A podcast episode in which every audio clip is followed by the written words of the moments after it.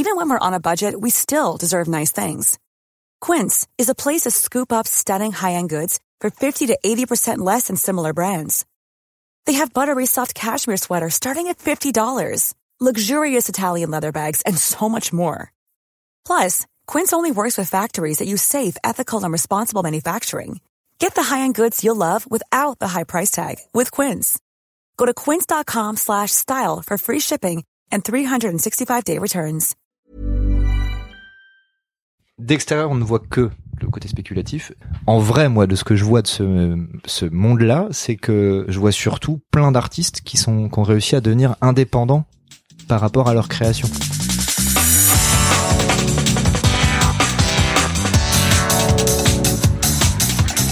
Bonjour à toutes et à tous et bienvenue sur Sens Créatif, le podcast qui explore les motivations et les stratégies des artistes de l'image. Je m'appelle Jérémy Kleiss. Je m'appelle Laurent Bazar et nous sommes passionnés par la créativité que nous considérons comme une quête holistique. Loin des images d'épinal fantasmées, nous questionnons l'être humain derrière les artistes que nous admirons. Pour en savoir plus, vous pouvez nous suivre sur Instagram à senscreatif-du-bas podcast et si Sens Créatif vous plaît, vous pouvez aussi rejoindre le Patate Club en soutenant financièrement le podcast sur Patreon. Ça se passe sur www.patreon.com slash podcast. Cela vous donne accès à des tonnes de bonus et votre participation nous aide vraiment à continuer à produire ce podcast. Et avant de passer à l'épisode du jour, nous remercions Patreon, sponsor officiel de cette saison 4. Comme eux, on croit dur comme fer qu'il importe de remettre les artistes au milieu de leur production et de leur permettre de gagner leur vie sans être obligés de passer par des tas d'intermédiaires. Et c'est exactement la mission que s'est donnée Patreon. Permettre aux artistes de travailler sur ce qu'ils aiment et être payés en retour par les gens qui aiment leur travail. Alors comment ça marche? C'est très simple. Rendez-vous sur la plateforme patreon.com, créez un compte et commencez à fédérer votre communauté en leur proposant différents paliers pour vous soutenir financièrement en échange de contrepartie. Vous pouvez par exemple leur proposer des tutos exclusifs, des épisodes bonus de votre podcast, un accès à des rencontres ou un Discord privé. À vous d'être créatif. Donc si vous êtes artiste et que vous savez pertinemment que votre travail touche une certaine audience, mais que vous vous demandez comment monétiser votre contenu, peut-être que Patreon est la solution pour vous. Pour en savoir plus, rendez-vous sur patreon.com ou cliquez sur le lien dans les notes de cet épisode. Check, check, check. Vas-y, fais-nous un petit, euh, fais-nous un petit rap, tu sais. Là, Non. alors, T'es le truc Tu dire que j'étais pas réveillé. Fais-nous un petit, un petit freestyle là. Petit freestyle endormi là. Péter l'ambiance. On est chez Maison Tangible en compagnie d'Aurélien Janet et Lighton, du, de son vrai nom et prénom, Yo- Johan Quintard, the one and only. Coucou les gars. Yo, Salut. très très content d'être avec vous pour parler aujourd'hui d'un sujet. Ça fait genre un an et demi qu'on aurait dû en parler, mais comme je suis à la ramasse, j'ai mis un petit peu de temps. Et aujourd'hui, c'est l'occasion de parler des NFT avec vous. Mieux- en mieux un an et- que jamais. En un an et demi, il s'est passé des choses dans le monde des NFT. Oui. Oui, t'as bien fait d'a- d'attendre, je pense. parce que le- L'épisode serait pas aussi intéressant. Vieux motard que jamais. Euh, les gars, je sais que vous connaissez bien le podcast. Euh, tu, tu, tu connaissais même avant qu'il se lance. Je t'avais filé un petit sticker ici c'est même, c'est vrai. ici même, C'est vrai. Ici même. Le, le Devant. tous les rendez-vous. Voilà. Ouais. Aurélien, euh, comme je disais en off, euh, c'est la troisième fois que tu passes sur Sens Créatif. Tout à fait. Bah, je, je compte faire une OPA et, un euh, badge et après reprendre, ouais, voilà. C'est notre parrain. Comme les scouts. J'ai un badge de fa- faiseur de feu. Tout à fait. Et euh, donc, euh, je pense que pas mal d'auditeurs et auditrices qui nous écoutent vous connaissent, mais pour ceux et celles qui éventuellement ne vous connaissent pas encore, est-ce que vous pourriez très brièvement vous présenter tous les deux et nous dire ce qui vous motive à ce qui vous Ouh on est en, on est en plein apéro, hein, donc euh, ça explique. Ce qui vous motive à sortir du lit le matin. C'est faux, je bois pas d'alcool. Euh, ben moi je m'appelle Aurélien Jeannet, je suis DA illustrateur en freelance depuis une quinzaine d'années maintenant et j'ai un projet éditorial qui s'appelle Maison Tangible qui est à la fois une maison d'édition, euh, une espèce de cours de récréation où je fabrique des expériences en réalité augmentée et ça a été même une galerie pendant trois ans à Paris. C'est maintenant c'est juste un atelier. Où j'ai travaillé quelques mois. Exactement. Enfin non, une année, je crois, Ouais. une année au total. Ouais. C'est à mon tour. Ouais. Et ce qui te motive à sortir du lit aussi. Ah Qu'est-ce oui. qui me motive à sortir du lit? En ce moment, c'est le chat euh, qui me marche sur la tête. Ok, Mais sinon, c'est quand même le travail, c'est bien. cool. Euh, bah, moi, c'est Lighton. Euh, je suis DA, illustrateur, euh, pareil. J'aime bien dire artiste de temps en temps, même si je le bégaye encore. Et ouais. Ah, mais tu vois, c'est bien. On avait ce débat là aujourd'hui avec Claude. Et euh, voilà, je fais bah, beaucoup d'illustrations. J'ai un, un style perso pour lequel on commence à m'appeler de plus en plus. C'est pour ça que je commence à dire artiste. Ça c'est cool. Et, euh, et voilà. Ouais, tu le définirais comme ça en fait. Ben oui, en fait, C'est intéressant euh, c'est trop définition. compliqué d'expliquer tout ce que tu sais si tu fais DA, illustrateur, de l'animation, si je devais dire tout Ouais. ça. Du coup, bah c'est plus créatif, artiste. euh. Mais euh, mais j'ai encore du mal parce que pour moi artiste c'est enfin c'est ma c'est ma définition à moi, c'est quand tu commences à vraiment vivre que de ton style, ce qui est forcément possiblement faux.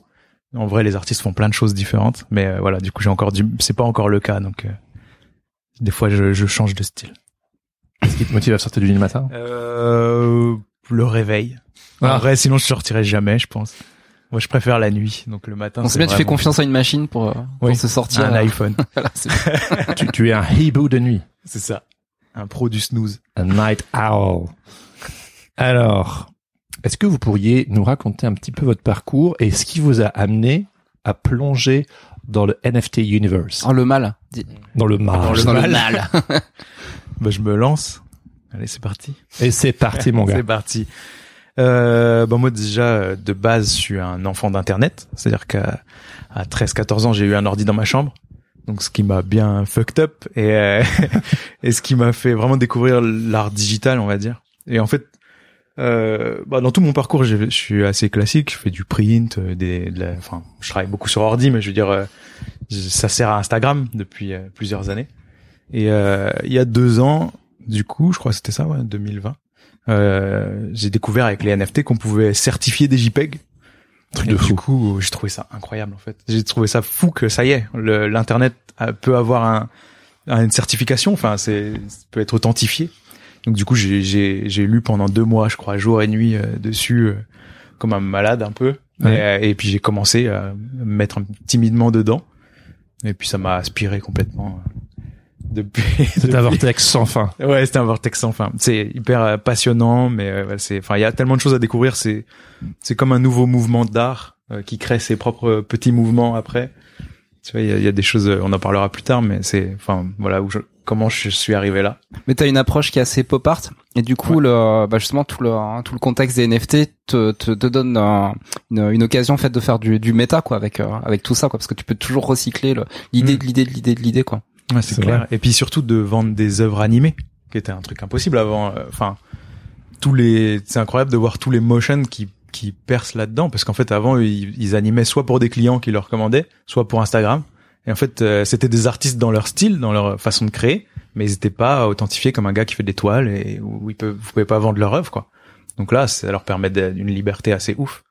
Et moi, j'adore euh, animer mes illustrations, donc c'était vraiment. euh, Ouais, c'est clair, c'est un super vecteur pour le motion design quoi.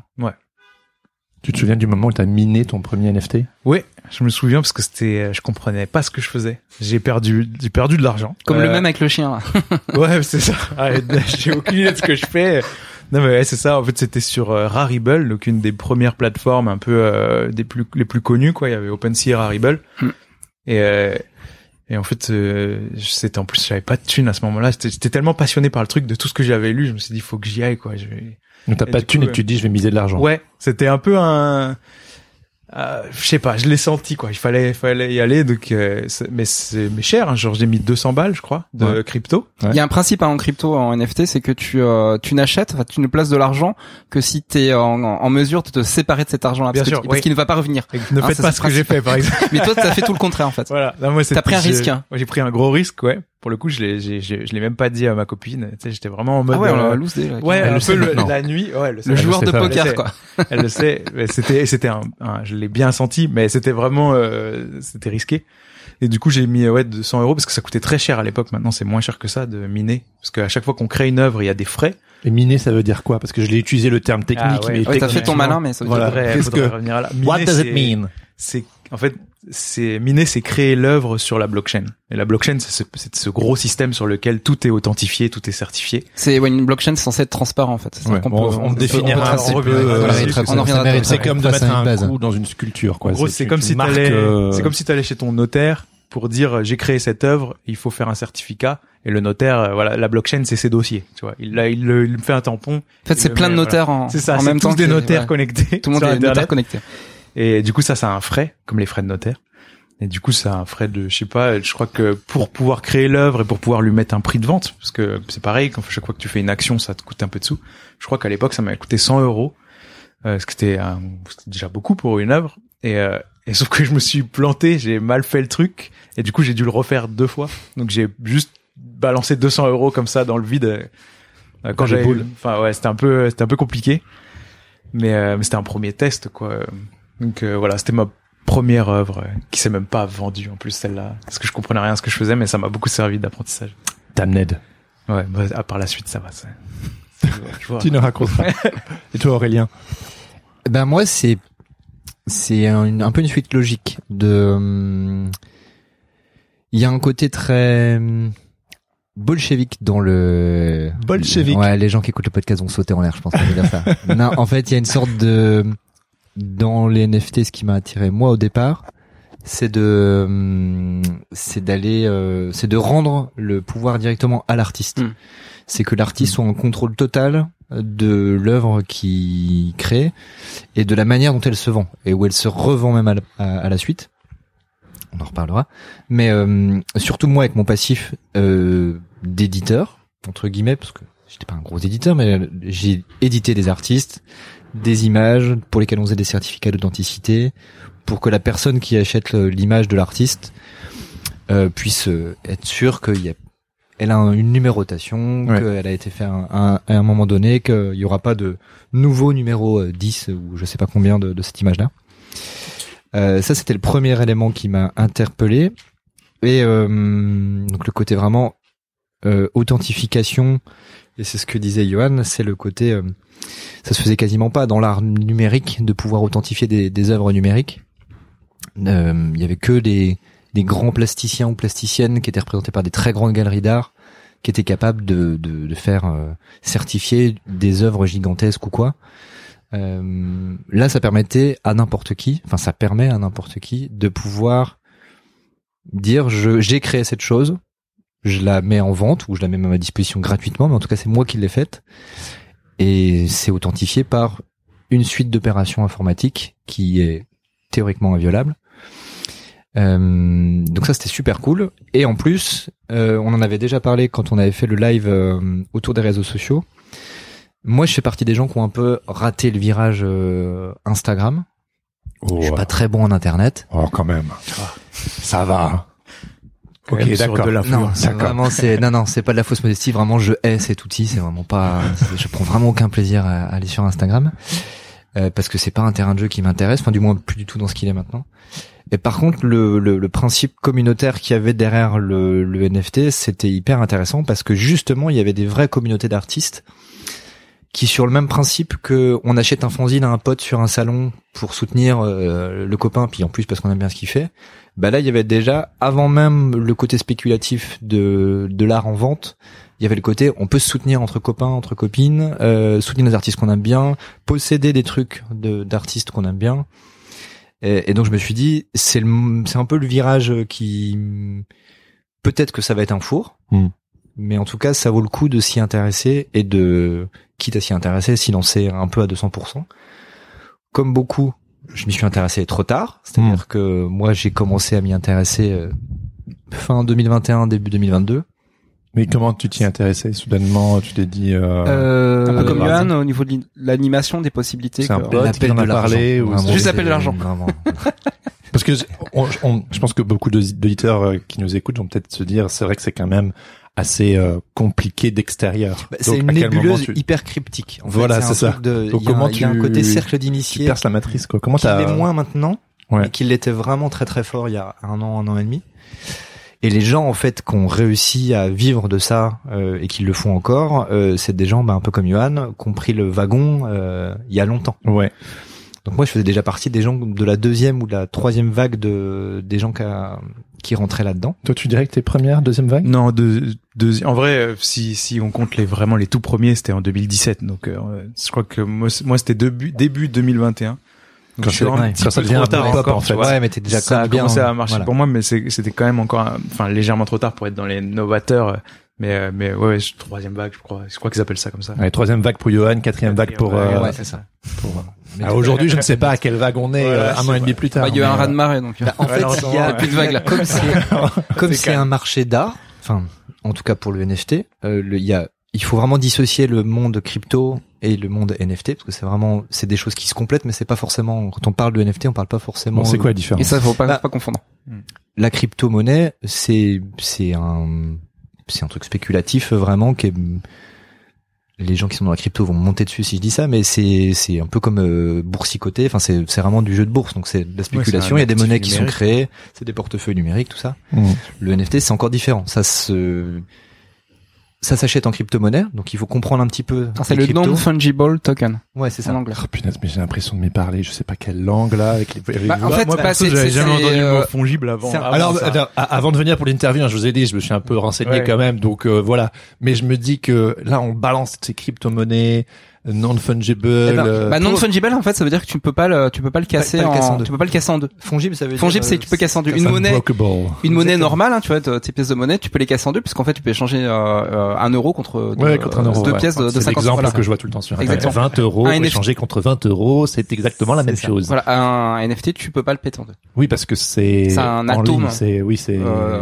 Bah, c'est c'est- c'est- c'est- Non mais on va dire c'est c'est la c'est c'est l'atome cryptique en fait qui fait que ça protège euh, c'est un, ça. Objet numérique. Ok. Pas forcément une œuvre, hein, un objet numérique. Je sens que ça va être. euh, Mais un non, mais en fait, c'est important euh. C'est un monde, c'est un monde qui est, qui est, qui est où tu te perds vite parce que euh, parce que quand tu comprends pas, euh, il faut déjà comprendre un peu comment fonctionnent les les crypto-monnaies parce qu'en fait, euh, tu peux vendre sur des plateformes tes œuvres d'art, mais en fait, elles sont, tu te fais pas payer avec forcément la même crypto-monnaie. Donc déjà, faut comprendre Ouais. ce que c'est la différence entre un Ethereum, euh, un, Un Tezos, Bitcoin, un etc. Bitcoin, tout ça, sachant que le Bitcoin n'est pas trop pas trop utilisé NFT pour, pour le. NFT. Ouais, pas pour les NFT. Mais la, la, la blockchain, donc la, l'environnement, l'environnement dans lequel est, est fabriquée la majeure partie des NFT, ça reste l'Ethereum aujourd'hui, même s'il y a vraiment d'autres. euh, Et l'Ethereum, c'est une forme de monnaie. Une non, ouais, alors, Ethereum, c'est une- l'Ethereum n'est pas une monnaie. C'est une C'est, euh, blockchain. C'est une blockchain. C'est une blockchain, donc c'est un environnement. Il y a plusieurs blockchains? Il y en a plein de blockchains. Il y en a. Ah, je pensais qu'il y avait une blockchain. C'est comme Non, dans Matrix, le, la Matrix. Le principe avec, de, le- en euh, fait, c'est un- le, blo- la c'est blockchain, c'est c'est un principe. C'est un C'est concept. On va dire c'est un concept. La blockchain est un concept, mais elle est, elle est constituée de plein de c'est blockchains. principe. C'est un, ép- c'est un épisode très métaphysique. Ah ouais, ouais, non, mais j'adore. En fait, pour visualiser, en gros, euh, une blockchain, c'est une suite d'ordinateurs qui calculent les mêmes euh, informations, ou en tout cas qui calculent tous ensemble une suite d'informations. Ce qui fait que quand toute la chaîne d'ordinateurs Ça fait un parcours. a validé cette information, elle est inscrite dans la blockchain, on peut plus l'enlever. En fait, elle a fait, elle a fait un tour et euh, t'as le drapeau, euh, tu Ah, vois, d'arrivée qui dit c'est bon. euh, Il a fait un tour. Et donc, s'il a fait un tour, c'est que c'est bon. C'est un peu comme si tu avais 10 personnes dans une dans une pièce qui font la même Validé, addition à validé, la fin. Ils disent valider. C'est ça, euh, exactement ça. Ils l'écrivent sur un petit bloc-notes et ils l'enchaînent à l'autre bloc-notes précédent et en fait tout c'est pour ça que c'est le l'exemple un peu bête Mm. c'est que des petits bloc-notes enchaînés ensemble et en fait ça fait que c'est tout est traçable. C'est-à-dire que ben dans le cas des NFT une œuvre tu peux voir qui l'a créée au tout début. Tu peux remonter jusqu'à la création donc voir que c'est l'artiste original. Et tu peux voir tous ceux qui l'ont eu. Vraiment tout. C'est transparent. Personne peut cacher un, un NFT en fait. C'est pas possible. Voilà, dans le et, principe. et le, le versant cool de ça, et c'est ça qui est intéressant pour les artistes, c'est que vu que tout est traçable, tu peux dire toi quand tu mines ton œuvre d'art, tu dis bah moi à la revente, je veux toucher euh, 5, 10, 15, 50% du prix de la revente. T'as la preuve. Ouais, des En fait, il y a des royalties. royalties qui sont inscrits dans le certificat d'authenticité, Mhm. qui fait qu'en fait, et ça c'est même si quelqu'un la revend, puis il dit non non mais l'artiste j'en ai rien à foutre, je le, je le préviens pas. Comme c'est inscrit dans la blockchain, La blockchain te renvoie. la blockchain Ouais. t'envoie cette information, donc tu, tu touches des sous là-dessus. Ça c'est incroyable, c'est un gros changement Ouais. de vie euh, pour tous les artistes. J'ai trouvé ça fou en fait. Bah c'était ce que tu disais tout à l'heure, l'artiste au pouvoir en fait. Ouais. Fini les, les, les intermédiaires. C'est, c'est un cataclysme, hein, en, Ouais. en réalité. On s'en rend pas assez compte encore. Mm, En, quoi c'est un cataclysme? Bah parce qu'en fait avant c'était pas possible. C'est-à-dire que tu pouvais co- copier euh, l'œuvre de quelqu'un et te l'approprier et, euh, et en fait la- l'artiste est dépossédé en fait de son euh, de son droit de créateur en It's fait. a revolution. Ouais, puis même euh, dans enfin par exemple un Banksy, il vend il a vendu une œuvre à 20 balles, tu sais des fois il vend il vend des œuvres dans la rue comme ça en se faisant passer pour un marchand ambulant. Mhm. Il vend une œuvre à 20 euros. Bah si elle est revendue euh, 2 millions euh, trois jours après, il touchera rien dessus. Lui il aura vendu 20 euros. Je prends l'exemple de Banksy parce que c'est énorme. Ouais bien sûr. Mais pour un artiste, en fait, euh, c'est-à-dire que nous, on, on travaille pour que notre cote augmente dans la logique. Et euh, en fait, c'est un peu ben, tout bénéf pour les acheteurs qui eux après attendent que tu travailles, revendent, mais tu ne toucheras jamais rien Voilà, dessus. ce qu'on appelle la spéculation euh, Voilà, sur le marché de l'art. Qu'on connaît déjà. Oui, qui est devenu quelque, Et- quelque chose. Bah, de bien sûr normal, qu'il existe depuis Voilà. les années Sauf 70. que- qui est appliqué à d'autres domaines, enfin d'autres euh, d'autres sphères. Ouais. Et là, qui est qui est en plus euh, qui qui revient là où c'est compliqué, c'est qu'en fait, tu deviens toutes les personnes, toutes les tous les intermédiaires qu'il y a normalement entre un acheteur d'art et un artiste. C'est vertigineux. Donc en fait, c'est ça, tu dois être commercial. En fait, c'est un peu comme quand tu es freelance, quand tu te lances en freelance. Mais tu dois être commercial, tu dois être euh, ben souvent dev ou avoir des notions de dev ou avoir un copain qui est dev, une copine qui est dev pour euh, t'aider à, à à travailler sur ton contrat, le- l'espèce de certificat d'authenticité qui va être inscrit dans la chaîne. Euh, c'est ça, tu dois en fait tu as tout plein de rôles. Donc en fait, quand tu es au départ que tu connais rien à ce à ce, ce, ce métier, enfin ce cet univers là, qu'en plus les cryptos on t'en a dit du bien, du mal. Il y a des gens qui te disent euh, c'est l'argent facile, il y a d'autres qui te disent euh, c'est un, un désastre écologique. Enfin, tu rentres dans un truc. Oui, il y a tout et son contraire. T'as tout et son contraire, donc c'est c'est compliqué de te faire au début ta ta ton opinion et qu'elle soit à peu près saine avant de te lancer. Et Oui. puis tu vois, c'est ce que disait Johan, c'est-à-dire que même quand tu sais plein de trucs, tu te lances, tu te vautres parce Mais- que t'as fait t'as payé deux fois tes frais de gaz. Ouais, euh, Mais vous, vous êtes un peu rentré dans le truc, un peu la bouche en cœur. Ouais, bah oui, oui. Ben moi, je parlais beaucoup. En fait, ce qui m'a lancé, c'est euh, je parlais avec un artiste euh, thaïlandais, si je dis pas de bêtises, avec qui je- on échangeait sur Instagram de temps en temps, qui est Mister Misang. Et, euh, et en fait, lui, euh, il a commencé genre, je sais pas, deux trois mois avant. Et je le voyais dans ses stories. Avant toi euh, ouais, avant. ouais. En fait, moi, je commençais seulement à avoir deux trois. On m'en a parlé deux trois fois. On m'a dit, ah, tu devrais regarder les NFT. Puis je- j'étais dans mes trucs, moi, je regardais moyen. Puis j'en entendais quand même parler, ça faisait trois quatre fois que ça m'arrivait à l'oreille, donc euh, et j'ai vu que lui le faisait, donc je l'ai observé, on en a parlé, et en fait lui a explosé, mais genre c'est devenu un des artistes les plus qui a vendu le plus prolifique de 2020 quoi, 2021.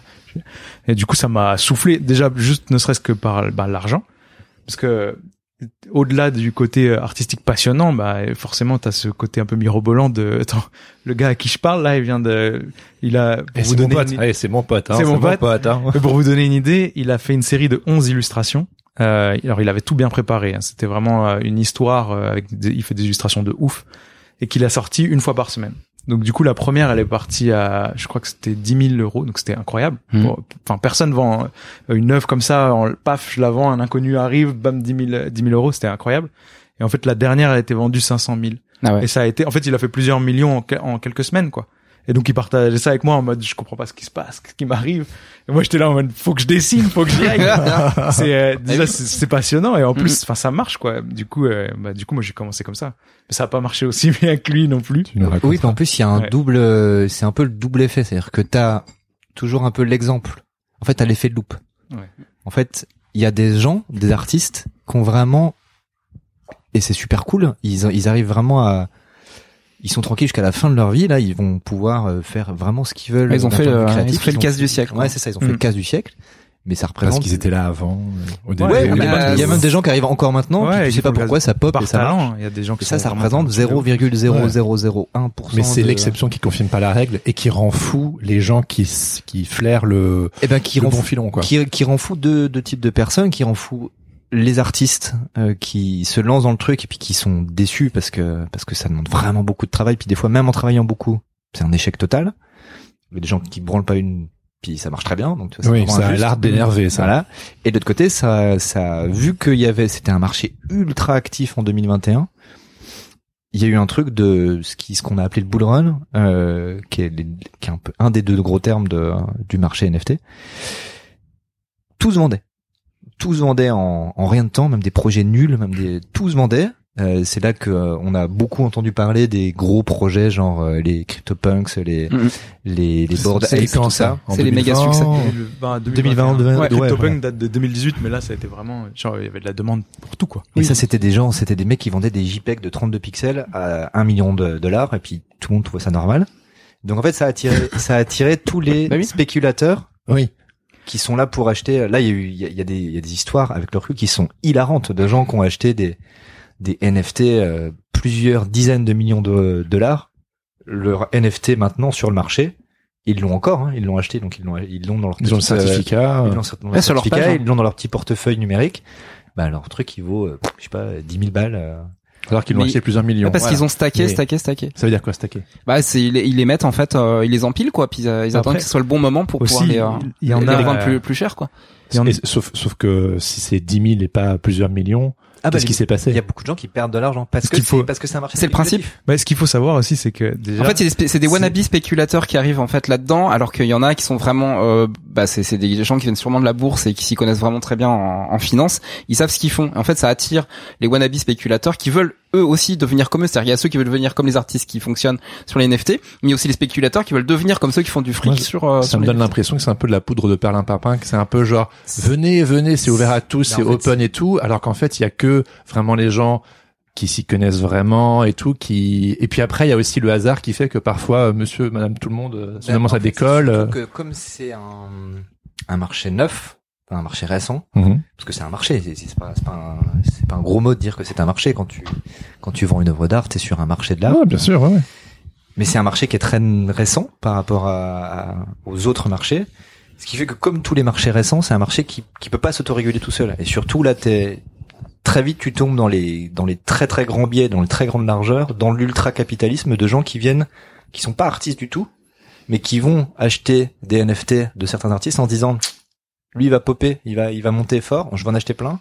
Comme si tu misais fait- sur un cheval quoi. et du coup, ça fait des bulles sur des artistes qui en fait euh, bah, le pot de zob parce qu'en fait il y a pas de fond dans leur travail et du coup qui s'écroulent derrière. Donc les gros projets. euh, donc euh, c'est c'est un peu un c'est d'extérieur c'est une jungle. Après, pour revenir sur le côté de décroulement, je pense que là, on est dans le beer market. C'est Ouais. vraiment, en fait, l'année dernière, comme tu disais, c'était le bull, le bull run. Donc, c'est quand tout le monde veut acheter et que c'est incroyable. Là, avec l'ambiance actuelle, c'est plutôt un beer market. C'est-à-dire que personne n'a envie d'acheter les JPEG, les sens coûtent une fortune et tout. Mais il y a beaucoup de gens qui ont acheté des CryptoPunk chers, mais qui... C'est quoi le CryptoPunk Alors, le CryptoPunk, c'est le tout premier NFT qui a été créé. Donc, c'est des petits, des petits visages C'est de c'est punk. des avatars en fait qui sont euh, sur lesquels on génère en fait des euh, des vêtements différents ou des du- couleurs différentes, etc. Ouais, c'est ça, c'est des petites bonhommes en pixel art. Et Voilà. en fait, c'était le tout premier techniquement qu'ils ont réussi à faire. Et du coup, euh, à la base, ça se vendait, euh, je sais pas, 10 balles. Enfin, tu sais, en fait, quand ils les ont créés, c'était, euh, tu devais le coder toi-même, parce qu'il n'y avait pas d'interface, pas de site à Je crois que c'est du 32 sur 32 pixels, Ouais, un c'est truc tout petit. tu devais le coder toi-même, et ça te coûtait euh, 20 balles de transaction, et t'en avais. Et en fait, c'est devenu euh, le grotte de Lascaux du l'art digital, si tu veux. C'est la première œuvre digitale qui a été a- créée. Et Ouais, c'est là que la- le- bah, ça a commencé à spéculer fort. Mais du coup, oui, il y a des gens qui ont acheté, je pense, euh, beaucoup trop cher, parce qu'ils étaient pris dans le- l'envenimement du truc. Qui n'a fait pas son Mais- petit CryptoPunk euh, en avatar, tu vois, sur, bah, sur les bah, réseaux, qui tu n'avait vois. pas, il faut- Non, mais fallait voilà. quand même avoir Non, mais Tu vois ce que je veux dire Non mais sur Oui, les, oui. les grosses sphères, C'est. Voilà. sûr. Mais, mais, euh, mais ils l'ont encore. Et je pense qu'à mon avis, dans 10 ans, je sais pas si, en fait, je sais pas si, tu vois, on, on peut, on peut, je pense, en rire, parce que des fois, il y a des chutes, des chutes qui sont quand même énormes. Mais ça se trouve, dans 10 ans, ils auront acheté euh, l'ancêtre de l'art digital qui sera la norme. On peut Et pas savoir. coup, tu peux pas savoir. En fait, il y a beaucoup de gens qui parient là-dessus, quoi, qui Ouais. achètent. Il y a peut-être des casse-gueules actuelles qui peuvent qui devenir gardent. des succès euh, dans 10 ans. Mais il y en a. pas. Mais encore aujourd'hui, il y en a, il y en a qui, a- qui ressortent euh, des, des collections qui ressortent de l'année dernière, deux ans, qui étaient en sommeil et que tu vois qui Hmm. sortent. Mais j'imagine du coup que c'est un peu addictif parce que même si ça se casse la gueule, tu continues parce que ça peut peut-être remonter. C'est horriblement Ah oui. addictif. Ouais. C'est un parti collectionneur, c'est. T'as tout compris, euh, Jérémy, en fait. Ok. Mais du coup, pourquoi il faudrait s'y mettre si tu vois, Alors, tu vois, c'est genre euh, Là, Ah, c'est une autre question, on ça. parle, euh, là, en fait, on vient d'évoquer la partie pas glam et vraiment Ouais, le- qui- le qui gros fait- du contexte. fait- Le premier qu'on on n'a pas encore abordé l'aspect écologique, mais Ouais, non, mais ouais. on a, il y a le côté spéculatif du marché qui est là, qui est vraiment, euh, qui, qui est pas beau à voir. C'est ce que tout le monde peut voir, quoi. C'est Bah, ce c'est- dont tout le monde parle. C'est ça, parce que c'est pas beau à voir, parce qu'on, euh, à la fois, il y a, C'est ugly. tu vas avoir ta tante qui va te dire, ouais, mais l'autre là, euh, machin, qui a vendu euh, 60 millions, euh, un JPEG de 1080 par 1080, euh, c'est un peu du foutage de gueule. Pourquoi tu fais pas ça, toi? Oui, c'est ça. Mais c'est vrai que ça donne l'impression que c'est du Ça- foutage de mais gueule. parce qu'il y a l'effet loupe. Parce Oui. qu'en fait, Toi qui euh, sais dessiner, parce que en fait les médias les médias non spécialisés ne commentent que les événements exceptionnels de ce marché Ouais, c'est vrai. ouais, oui. donc forcément Oui, comme tout. de on parle pas de en vrai moi de ce que je vois de ce ce monde là c'est que je vois surtout plein d'artistes qui sont qui ont réussi à devenir indépendants par rapport à leur création Oui. alors Ils il y en a dépendent plus de. bah, il y en a qui avec le côté bear market il y a des gens qui sont un peu euh, retombés tout ça mais dans l'ensemble Moi, C'est vrai. ouais. J'ai vécu pendant un an grâce à ça. euh, je, retravaille. Comme, Voilà, euh, je refais des contrats classiques. Non, mais c'est on- c'est super. On va en parler tout. On en parle tout à l'heure. Mais du coup, c'est ça. En fait, c'est on voit le d'extérieur, on ne voit que le côté spéculatif de l'intérieur, et moi, je le vois vraiment avec l'œil, cet œil bienveillant là, de me dire, c'est chambé. Je vois plein de gens, ben, pendant, même si c'est que pendant un an, même si c'est Yohan, c'est que pendant un an, pendant un an, Oui, c'est cool. que de ça. Enfin, c'est chambé. C'était incroyable en vrai. Franchement, c'est trop cool. Et donc de te dire que là, on est sur un, le marché est en train de se réguler. Parce qu'en vrai fait, Avant c'était la jungle et maintenant ça se régule. c'est c'est un peu le- à chaque fois comme dans tous les marchés de l'immobilier, de, de l'or ou de des matières premières ou de quoi, c'est t'as toujours un effet de, de mode. Tu sais, il y a une, il y a une échelle de de je sais plus quel euh, économiste Mhm. euh, qui explique que que au départ il y a les découvreurs, après il y a les Ah oui. suiveurs. après- Oui, bien C'est sûr, le ouais. tipping point. Les, euh, Exactement. fait, adopters, c'est là, on n'est pas du tout dans le marché des NFT sur un truc grand public encore. C'est Ça pas encore tombé dans le On mainstream. est encore dans la dans la courbe dans ascendante. les nous- early adopters. Et nous, on ne parle là ce soir Vous, que, vous êtes des que du early NFT, adopters. que du NFT en tant que certificat d'authenticité d'une œuvre numérique. Parce que le NFT, on n'en a même pas encore parlé, mais Oui. c'est aussi plein d'autres choses. Il y a des NFT utilitaires, euh, euh, de puces biométriques de passeport, des choses comme ça. Exactement. qui, Puis en coup, médecine aussi. hein. Voilà, des, des, des choses en médecine. Il y a vraiment des, des, des actions qu'on peut faire avec un, avec le fait d'inscrire un truc dans une chaîne C'est inviolable. nouveaux brevets, quoi. C'est ça. C'est un brevet qui peut être euh, C'est hyper le futur. appliqué à plein de choses. Ouais. Mais oui, de toute façon, tu, on, on, On va- se dirige vers là, oui. oui. C'est ça. C'est une certitude. Autant le spéculatif, euh, ça, ça peut être vraiment un effet de mode qui va qui va passer. Autant les NFT vont durer et En vont fait, être un, un, un élément indispensable de la culture les numérique. NFT ou c'est c'est un peu le symptomatique du monde qui change et que il y a ceux qui veulent pas changer et ou qui sont effrayés et genre et c'est juste symptomatique d'un monde qui change et qui nous qui nous file entre les doigts en quelque sorte. Bah, hein, en fait, la ça. révolution qu'a amené euh, Internet au, au mi-temps des années 90, oui, elle est ridiculement petite par rapport à ce qui est en train de se passer, par rapport à tout ça. C'est-à-dire que on a l'impression que c'est le truc qui servent à rien, parce que le, le métaverse, le, les NFT, bon, acheter un JPEG pour l'avoir sur ton ordinateur, euh, cool, ça sert à rien. Tu peux te dire ça. Hmm. Mais en même temps, on se disait ça aussi en 94 quand les mecs t'envoyaient des CD d'AOL pour euh, essayer de te connecter sur Internet en te disant mais qu'est-ce que je vais aller foutre sur Internet? Autre exemple flippant, les, les IA qui euh, qui imitent en fait euh, des artistes, qui Oui, sont oui, capables de oui, re- ça, c'est fou, hein, de parlé produire aussi, ouais. une œuvre à la façon d'eux. Oui, oui, Qu'est-ce oui. qu'on en fait de ça? Voilà, j'ai j'ai pas la j'ai pas la réponse à ça, mais euh, ça existe. Tout à fait, non, mais on en pas a parlé ici à l'atelier avec toi, euh, l'intelligence artificielle qui génère, euh, on en a déjà aussi parlé sur le Discord Sens Créatif et tout, c'est c'est un truc de maboule quand on y pense. En tout cas, l'impression que ça donne, et je pense que Yann sera d'accord, c'est qu'en fait, on est à l'orée d'un truc. C'est ça, ouais. Alors, il y a aussi, euh, comme c'est le début de, comme c'est le début d'un truc, il y a, il y a le côté jungle et loupe qui fait que, ben, la plupart des gens, soit comprennent pas, ils ont pas envie de comprendre. Et je dis pas que je comprends, mais en tout cas, on, je pense qu'on s'y est intéressé avec Oui, Yoann. oui, oui. Et puis on a surtout, et, ben, on va en reparler, mais on a essayé de faire des, des, des projets qui amenaient un truc dans le, ce qu'on appelle le Web 3. Donc, euh, Oui. le côté décentralisé, communautaire, tout ça. Donc pour contextualiser, parce que j'ai un petit peu fait mes devoirs, le web 1 c'est Internet, C'est ça. le web 2 c'est l'ère des réseaux sociaux, Exactement. le web 3 c'est ce dont on est en train de parler ce soir. C'est les la métavers, décentralisation, la Voilà. la blockchain, Voilà. tout ça. Et si si vous voulez en savoir plus, Google. vous- voilà, Google est ton ami. Googlez quand même pour les termes. Non, mais en Voilà. plus, pour le coup, maintenant, il y a vraiment, euh, si demain, euh, je- j'ai envie de me lancer dans ce projet, dans un projet NFT, il y a vraiment beaucoup, beaucoup, beaucoup, beaucoup de ressources. Et comme c'est un truc communautaire, il y a beaucoup de, ben, de salons Discord, de choses comme ça où tu peux aller. euh, avec Johan, on avait, euh, on avait un petit un Discord où on parlait avec d'autres, euh, d'autres copains et de copines euh, qui voulaient monter des projets comme ça. Ouais.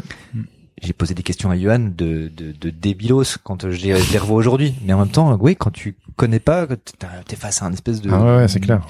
un- une espèce de montagne à gravir. Donc tout ce, C'est pour ça, tu vois, moi j'ai la flemme de, de plonger dans le truc, donc du coup je me dis je vais faire un épisode de podcast, on va discuter une heure, deux heures, je ne sais pas, et puis après, euh, Et puis c'est pas nécessaire vulgarise, de, quoi. de tout comprendre. Ouais. Tu vois, euh, euh, moi par exemple les donc les smart contracts, c'est c'est le truc, le code qui est caché derrière ton certificat d'authenticité. Ça c'est important ça. hein. Eh ben, Smart ça, c'est- contract. C'est un truc de développeur et moi je ne comprends rien à ça. Enfin, tu vois moi quand j'ai créé mon premier NFT, c'était via un site qui te qui t'aide, qui comme si tu postais ton projet sur Behance, bah lui il te crée ton smart contract tout seul. Alors pour expliquer, le smart contract en fait, il est censé euh, définir des, des règles avant que le, le projet soit lancé, ce qui fait que pour les acheteurs, euh, il n'y a pas de, il y a pas de coup de, de coup de pute derrière, on va dire entre entre Ouais, guillemets. c'est ça, le smart contract, il définit comment ça va se passer la vente. Bah, notamment tes royalties à la revente derrière. C'est-à-dire que au moment où tu mines ton, ton truc, euh, ton ton portrait de de Johan que t'as fait euh, toi sur Ouais. sur Illustrator ou sur Procreate, tu dis ben je veux à la revente toucher tant, tac, c'est dans le smart contract ça part sur la blockchain. Donc si on voulait être un chouille euh, intentionnel, un peu plus intentionnel que ce qu'on fait déjà actuellement, on est des tonnes à faire des illustrations. Euh, je t'ai déjà aussi entendu en parler, notamment sur euh, les réseaux sociaux, sur Instagram, et entre guillemets, euh, ça va dans dans l'univers et ça sert à rien si ce n'est de montrer son travail et ça sert déjà pas mal. Mais en fait, si on voulait aller un level plus loin, on Mais pourrait miner chacun de ces visuels exactement Il y a des gens pour que fait ça. potentiellement ça nous rapporte quelque chose. Mais exactement, c'est Un- c'est un revenu passif comme un autre. Il y a des tonnes que- d'artistes ouais. qui ont miné toutes leurs cases Instagram euh, Hmm. parce qu'ils voyaient pas pourquoi ils referaient des tafs exclusifs. Ils avaient déjà fait des tonnes d'œuvres digitales qui, qui étaient là.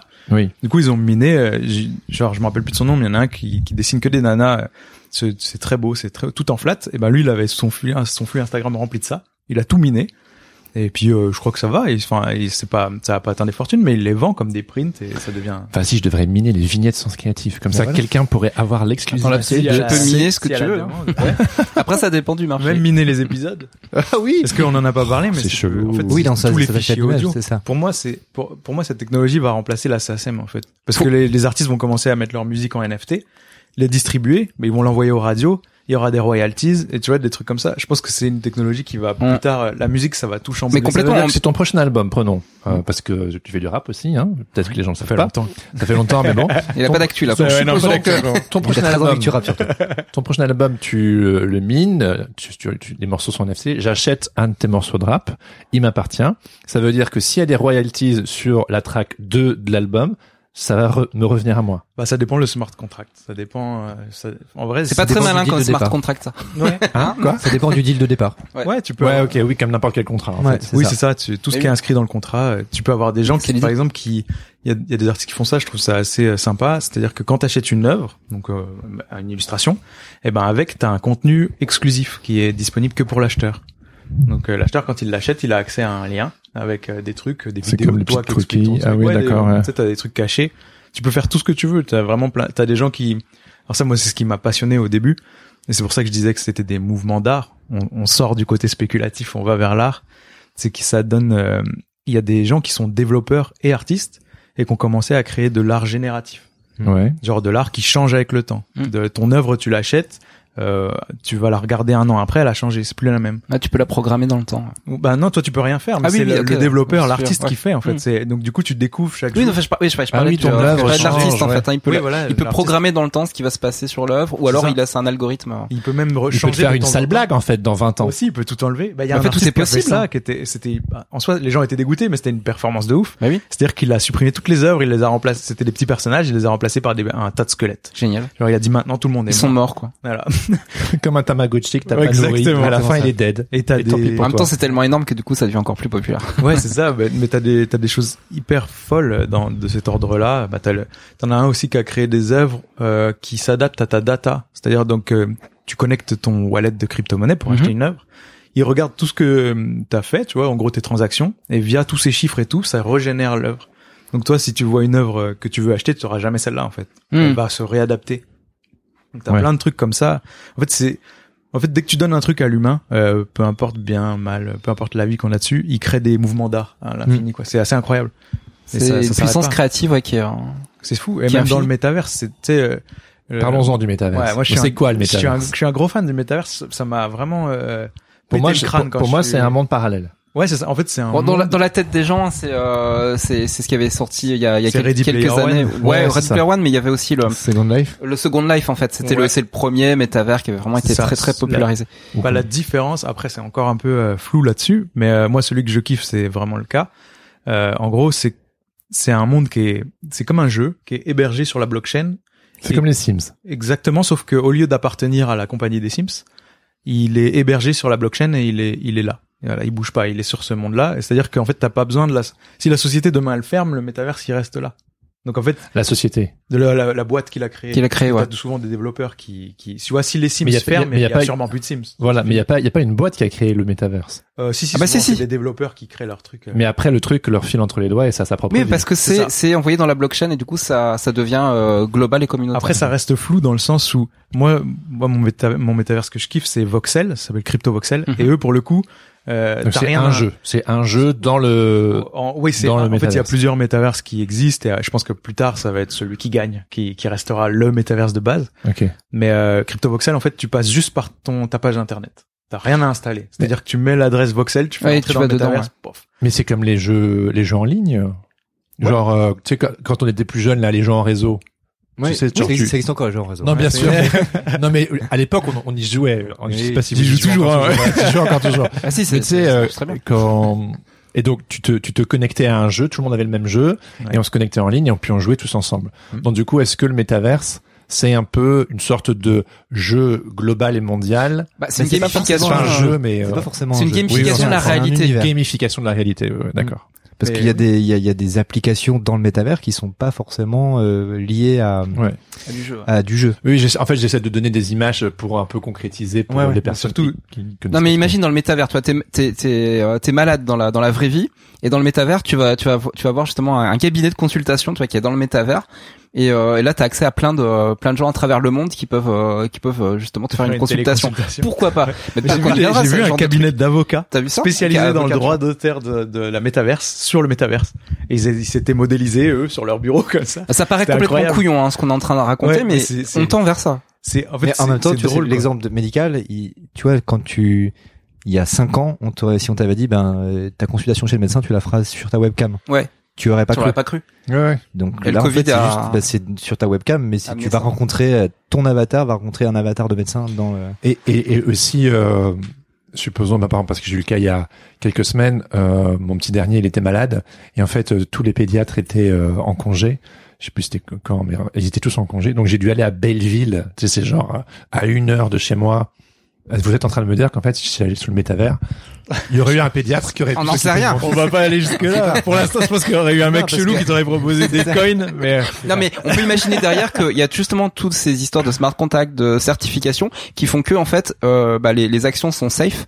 Et c'est ça qui va, c'est ça qui va être développé. C'est pas. je sais pas si les gens comprennent l'épisode. Ouais, ouais, je sais pas si c'est un épisode cryptique. Non mais mais ceux qui en savent gros, ça, faut simplement se dire, ouais, voilà, c'est une histoire de sécurisation en fait de l'utilisa- de l'usage en fait du métavers. C'est ouais. ça qui est intéressant. Exemple euh, assez euh, concret. Il y a, il y a certains pays où ils ont commencé, alors, ils, ils tentent, c'est pas encore implanté complètement, mais il y a, ils ont commencé à implanter du droit notarial qui est certifié par la blockchain. C'est-à-dire que Incroyable. comme euh, j'ai j'ai peut-être des bêtises, je crois que c'est au Cameroun, mais je crois que je dis des, enfin c'est en tout cas c'est c'est un pays en Afrique, mais en fait où le système notarial est hyper compliqué parce que c'est des nébuleuses euh, qui marchent par région. Enfin bref, tout est compliqué. Donc le fait de balancer ça sur le sur une blockchain fait que c'est centralisé, enfin c'est décentralisé, mais c'est visible par tout le monde, c'est transparent. Donc tu peux pas arnaquer à quelqu'un en disant bah non mais ce terrain-là, euh, moi je l'ai déjà acheté, donc tu vas pas me le vendre ou tu vas pas le vendre à quelqu'un d'autre ou, ou quoi, tu vois. Mm. Il y a vraiment des applications concrètes de ça. Mm. Et c'est souvent le, c'est la première chose que les gens disent, mais comment tu, comment, qu'est-ce qui empêche quelqu'un d'enregistrer ton, ton image et de la revendre, Ouais. euh, C'est une question classique. passer pour toi? Mais en, en fait, en réalité, c'est, alors rien ne l'empêche de- d'enregistrer l'image et, de le, et de, le, de le- de le miner, sauf que ça sera jamais lié à moi. Parce qu'en fait, ton portefeuille de crypto, quand, c'est, tout mélangé, donc c'est compliqué, mais en gros, t'as, c'est comme si t'avais un passeport. Avec, euh, voilà, mon, mon passeport, il s'appelle lighton.eth. Euh, c'est, c'est mon adresse de, de, de passeport. Donc toutes mes œuvres, elles sont reliées à lighton.eth. Si un gars enregistre mon œuvre et la remine, et bah elle sera jamais liée à moi. Donc en fait l'acheteur, bon, il faut faut il faut regarder ce qu'on fait parce que c'est sûr que rien n'empêche de se faire arnaquer et d'acheter une œuvre euh, si tu fais pas gaffe. Mais si tu regardes créé par, tu vois bien Ouais. que c'est pas moi et tu dis bon bah il l'a volé quoi. Oui. Et euh, pour les personnes qui nous écoutent peut-être et qui se disent j'ai toujours pas saisi c'est quoi exactement un NFT, c'est un JPEG, c'est Ça est-ce peut que vous pouvez donner une, une définition un peu En simple fait, de le, ce que c'est un le NFT, NFT, si tu dois l'expliquer à ta grand-mère, Mhm. c'est Écoute entre gros guillemets parce que vraiment si les gens qui connaissent ça de près vont vont peuvent dire que c'est pas exactement ça mais Oui, on n'est pas pour le commun des mortels Oui oui oui. C'est le certificat d'authenticité d'une œuvre d'art qui va être posé euh, Ou d'un objet sur- numérique. Ouais, ou d'un ou d'un objet numérique, c'est-à-dire que ça peut être euh, ça peut être un JPEG, ça peut être un fichier audio, ça peut être une petit truc en 3D, ça peut être un, un skin, enfin un costume ou une, ou une arme dans un jeu vidéo. Dans un jeu vidéo, ouais. Par ça exemple. peut être euh, Ça peut être une vraie œuvre d'art. hein. Il y en a qui commencent à faire des, Ouais. des certificats Oui, oui, en euh, NFT qui ouais. te donnent avec la toile. D'une Enfin, œuvre, bah, voilà, d'une œuvre réelle une, aussi. une- voilà, une des autres applications, c'est dans le pour éviter la copie euh, chez les designers d'objets. Il y a plein d'éditeurs d'objets, euh, donc de je sais pas de chaises, de mobilier, trucs comme ça. Pour éviter les falsifications, ta ta table, elle arrive chez toi, il y a ta numérotation avec ton certificat ou des fois sur directement sur ton mobilier. Mais t'as aussi le certificat qui arrive en numérique, ce qui fait que quand tu revends toi ta chaise ou ton truc plus tard, parce que c'est un objet de design qui peut valoir de l'argent, machin, la personne en face sait que c'est un, un original, que c'est pas une copie. Bah, Charles Ingalls, il aurait adoré euh, avoir ça à l'époque. Sacré Charles Ingalls. Bah, c'est Rolex qui s'intéresse beaucoup à ça. Parce Ouais. qu'ils ont beaucoup, beaucoup de problèmes de falsification, même de certificats papier. C'est-à-dire qu'ils arrivent à les refaire hyper bien.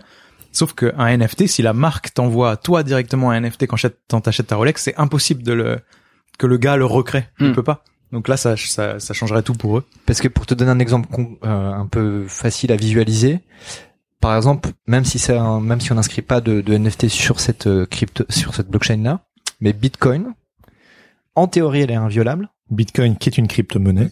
Ouais, le, la, la, la, la blockchain de Bitcoin. Euh, pour réussir à craquer. Non, non, le- non, je- pour réussir à craquer le, le à craquer le un peu le code, enfin pour réussir à, à violer la blockchain, ça prendrait une puissance de calcul qui est même pas envisageable sur. euh, En fait, il y a tellement tellement d'ordinateurs qui sont reliés entre eux pour calculer la blockchain. Il te faudrait toi encore plus d'ordinateurs que ça pour venir euh, foutre le bordel là-dedans. Donc en fait, c'est pour ça qu'elles sont théoriquement inviolables. C'est que la puissance de feu qu'il te faudrait pour aller foutre la merde dedans, c'est quasiment pas atteignable. Il faudrait, il y a, je pense, Et c'est arrivé progressivement cette histoire parce que Bah, c'est arrivé après une crise financière. Je crois l'histoire de 2008. Bitcoin, c'est 2008 avec Ouais. la crise des 2007, subprimes. 2008, ouais. Et il y a un, un gars avec une énorme tête, un énorme cerveau qui s'est dit, ben, moi, gars je ou veux un- plus on jamais. sait pas. On sait pas, d'ailleurs, ouais. Ouais, je veux, C'est un bijou d'ingénierie plus- euh, informatique, quoi. Il a dit, je veux plus que ça arrive. Maintenant, les États euh, contrôlent la monnaie, donc ça fout tout le monde dans la merde. Donc il a dit, on va faire quelque chose de décentralisé, qui appartient à tous. C'est pour ça que la blockchain, quand on dit c'est des tas d'ordi, c'est pas euh, euh, la NASA avec tous ses ordis. C'est Ouais, c'est si pas en toi demain c'est pas tu veux privé. que ton ordi Ah. fasse partie de la blockchain, t'y vas. Voilà. Donc en fait, Ouais, c'est plein de gens dans le monde entier. Après, t'as des t'as des gens qui montent des fermes de minage qui alignent des ordis pour faire Mais que bien ça sûr, voilà, oui. pour gagner de l'argent. Mais sinon, c'est vraiment, c'est le but, c'est à la base, c'est toi si tu veux mettre ton petit ordi au service, t'y vas. Et du coup, ça, ça fait qu'il y a plus de, il y a plus d'État. En tout cas, euh, pour contrôler cette monnaie. Quoi. Voilà. Mais alors attention, c'est un coup d'État. Ah, attention, faut, faut aussi spé- euh, spécifier un truc, c'est que ça remplace pas euh, des, des, des monnaies en fait nationales.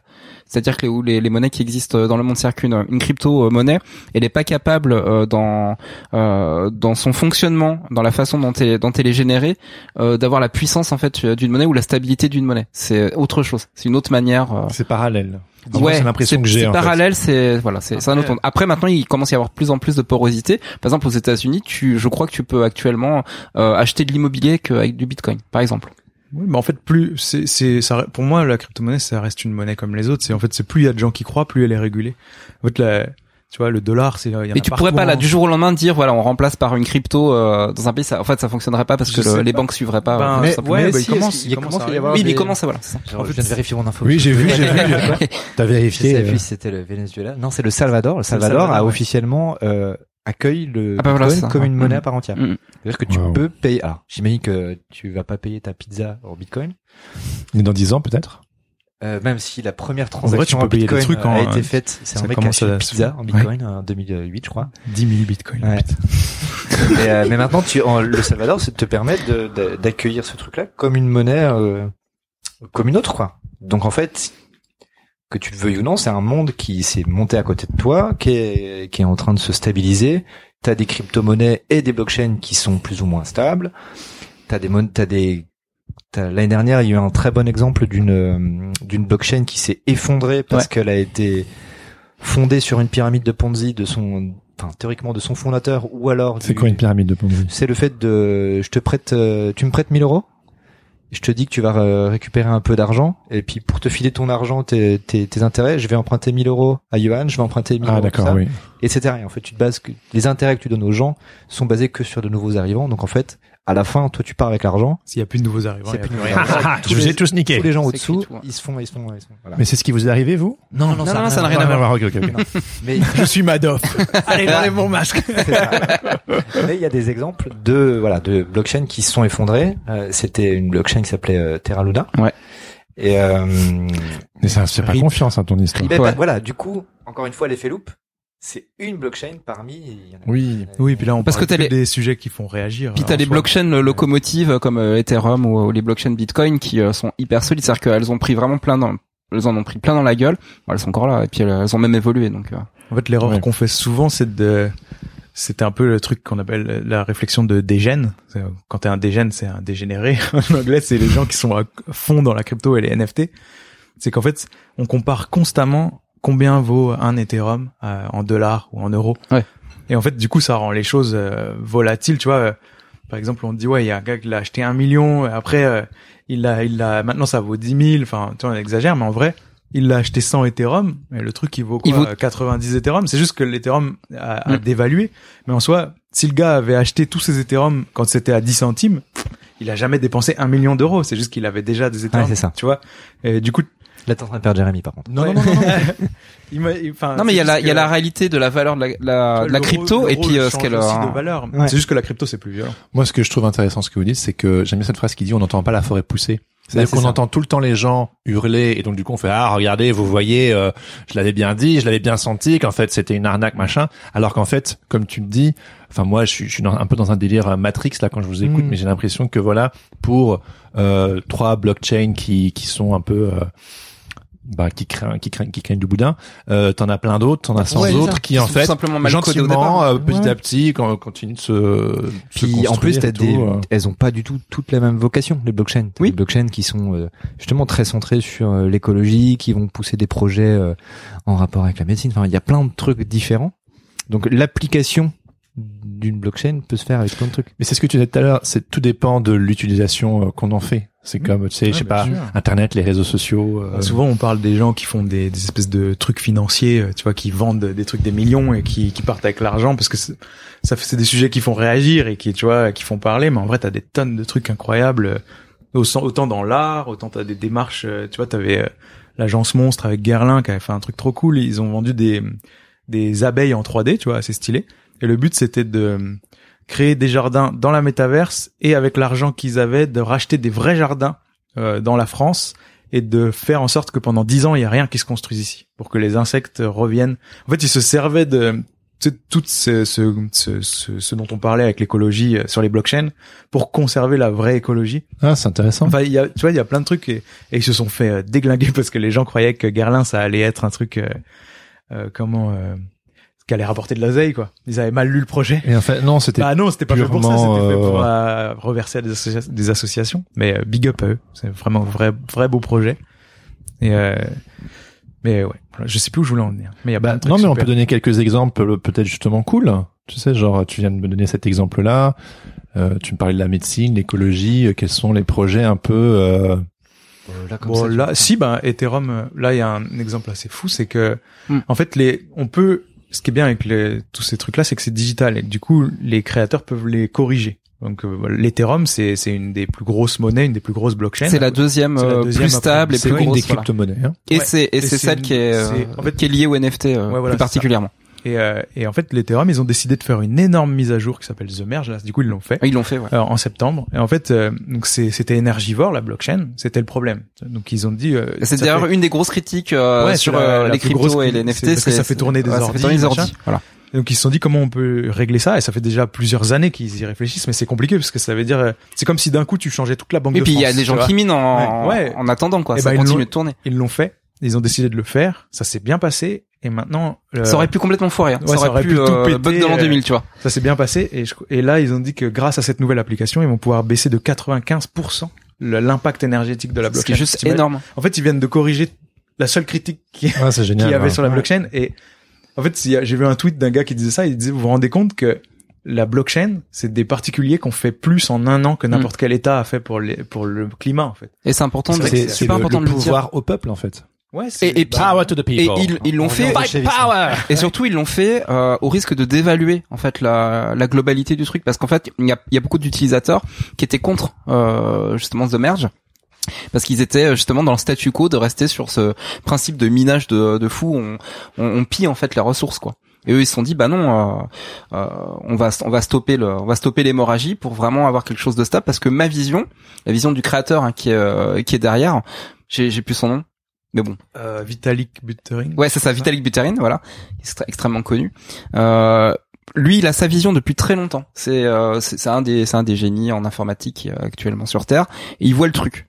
Et en fait, il doit se battre constamment euh, contre des gens qui veulent pas que ça change. En fait. Des gens qui veulent faire de l'argent. Lui, gens qui veulent faire de la thune. en fait. Lui, c'est le petit Et, gars. et lui, il est pas dans là-dedans, quoi. tête, il veut faire son futur. Voilà. Il se fout du côté spéculatif. Et du coup, il a réglé le problème numéro Et un. il est devenu multimillionnaire grâce à. Donc, il sait ce que c'est que de que d'avoir plein de pognon, quoi. Mais il a pas l'air de s'en servir. Et il a pas l'air. s'en fout. Ouais, il, a, il a tout le temps de jogging, le gars, Ouais. il s'en bat les couilles. Et vous diriez quoi justement aux personnes qui, euh, pour qui euh, c'est que du, de la spéculation? Parce que je sais que ça rebute un peu l'aspect Bah, spéculatif. en vrai, euh, le déjà moi, on en a pas parlé tout à l'heure, mais moi un des des des, des, des choses qui m'a attiré dans ce monde-là, c'est que c'était un monde que je ne comprenais pas. Et c'est un peu le phénomène de quand j'étais petit et que je cassais mes jouets pour les démonter pour euh, essayer de les remonter, c'est de je voulais comprendre ce qui était un peu à l'intérieur de de la matrice. Il y a plein de choses que je ne comprends toujours pas parce qu'il y a il y a des choses c'est vraiment ça ça tient presque de la métaphysique, tu vois, mais il y a des choses concrètes, des applications concrètes que tu peux comprendre et surtout des gens qui en parlent très bien. Il y a des communautés qui en parlent super bien, même des, ne serait-ce qu'en crypto, euh, il y a des, il y a des youtubeurs euh, qui, qui font la vulgarisation qui est hyper euh, séquencée, donc qui est facile d'appréhender. T'appréhendes pas tout le bloc d'un coup. T'apprends vraiment petit, petit pas par petit pas.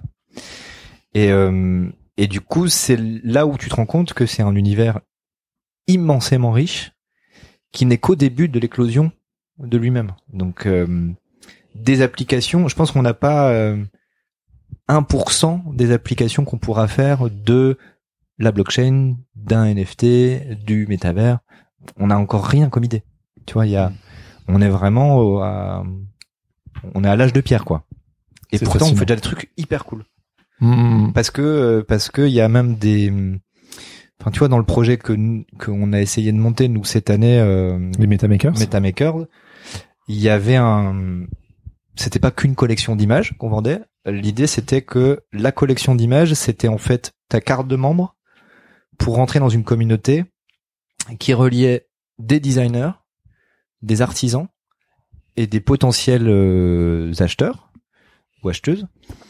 Et l'idée c'était que ben toi demain tu dessines une lampe euh, avec un pied en céramique et puis euh, un abat-jour en toile on est capable, toi t'es à Paris, mais on est capable de trouver un, un- une céramiste qui est aux États-Unis, une autre céramiste qui est en Asie du Sud-Est. Et ben on va couper tous les circuits de, de production et de et les intermédiaires d'envoi parce qu'en fait on aura déjà des endroits pour produire ça sur place. Donc en fait c'est un, un principe sur place, dans le, dans la vraie vie. dans la vraie vie. Ouais. Dans la vraie vie. En fait, on se sert de cette décentralisation virtuelle pour en fait juste euh, rendre service à des gens et relier des gens dans le monde réel. Donc les les les applications sont super bien. Ah, c'est super décentralisé. Quoi. Ouais, c'est ça. Nous en l'occurrence, euh, on n'a pas eu de bol parce qu'on avait très bien travaillé le projet, mais euh, on avait fixé notre date de lancement. On n'a pas eu le nez, on va dire. en fait, on a notre date de lancement est tombée quatre jours, je crois, après le crash de cet été, enfin d'avant l'été, euh, le crash des crypto-monnaies, la fin, la fin du bull run, justement. L'arrivée de Poutine. Attendez, mais qu'est-ce qui s'est passé? Pourquoi il y a eu le crash des, des crypto-monnaies? Qu'est-ce qui s'est passé? Bah, en Parce fait- que je sais qu'il y a eu la guerre, mais euh, Non, si, si tu veux, le, le, le- les, enfin, les crypto-monnaies sont liées à l'économie de base. Et du coup, dès qu'il y a euh, un coup dans l'économie de base, bah, les Mm. cryptos prennent genre le coup fois double. Tu le, tu le vois, coup, tu le vois dans la bourse déjà. donc c'est fucking. Poutine, quoi. Ouais. Bah, en, oui, gros, en gros, les gens, partie. il y a, il y a pas mal de gens qui ont eu peur de perdre des actifs dans le monde réel, donc ils ont décaissé leurs actifs virtuels. Hmm. Parce que les plus gros, on les appelle les baleines en fait, euh, de whales. Et euh, donc si eux ils bougent, et bah derrière en fait ça entraîne euh, bah, ceux qui sont moins gros à dire ah eux ils ont bougé donc en fait on va faire pareil bouger. et on va bouger. C'est- Ouais. une avalanche, si tu quoi. veux, t'as, t'as, toi, t'as un paquet de bonbons, euh, enfin, on met un paquet de bonbons en commun avec 100 bonbons dedans. Toi, t'en possèdes 90 en disant, ouais, moi, mes bonbons, ils sont vraiment bons, euh, on les garde, machin. T'as 10 autres acheteurs qui sont à côté. Si toi, d'un coup, tu vends tes 90 bonbons, les, autres- vont se dire, ah ben en fait, les bonbons, ils sont dégueulasses, faut les vendre vite. Oui, bah oui, c'est. Donc tout s'effondre d'un coup. Tu vois, c'est T'expliques bien. Ok, donc il y a eu ce crash et vous, avec les Et MetaMakers, on a- on vous avait- aviez prévu votre lancement. Et oui, et on avait prévu notre lancement quatre jours après. Et l'argent qu'on devait faire en vendant ces, ces cartes de membres devait nous servir à monter les fondations de notre Pour cette réseau communauté, décentralisé. ouais. Voilà.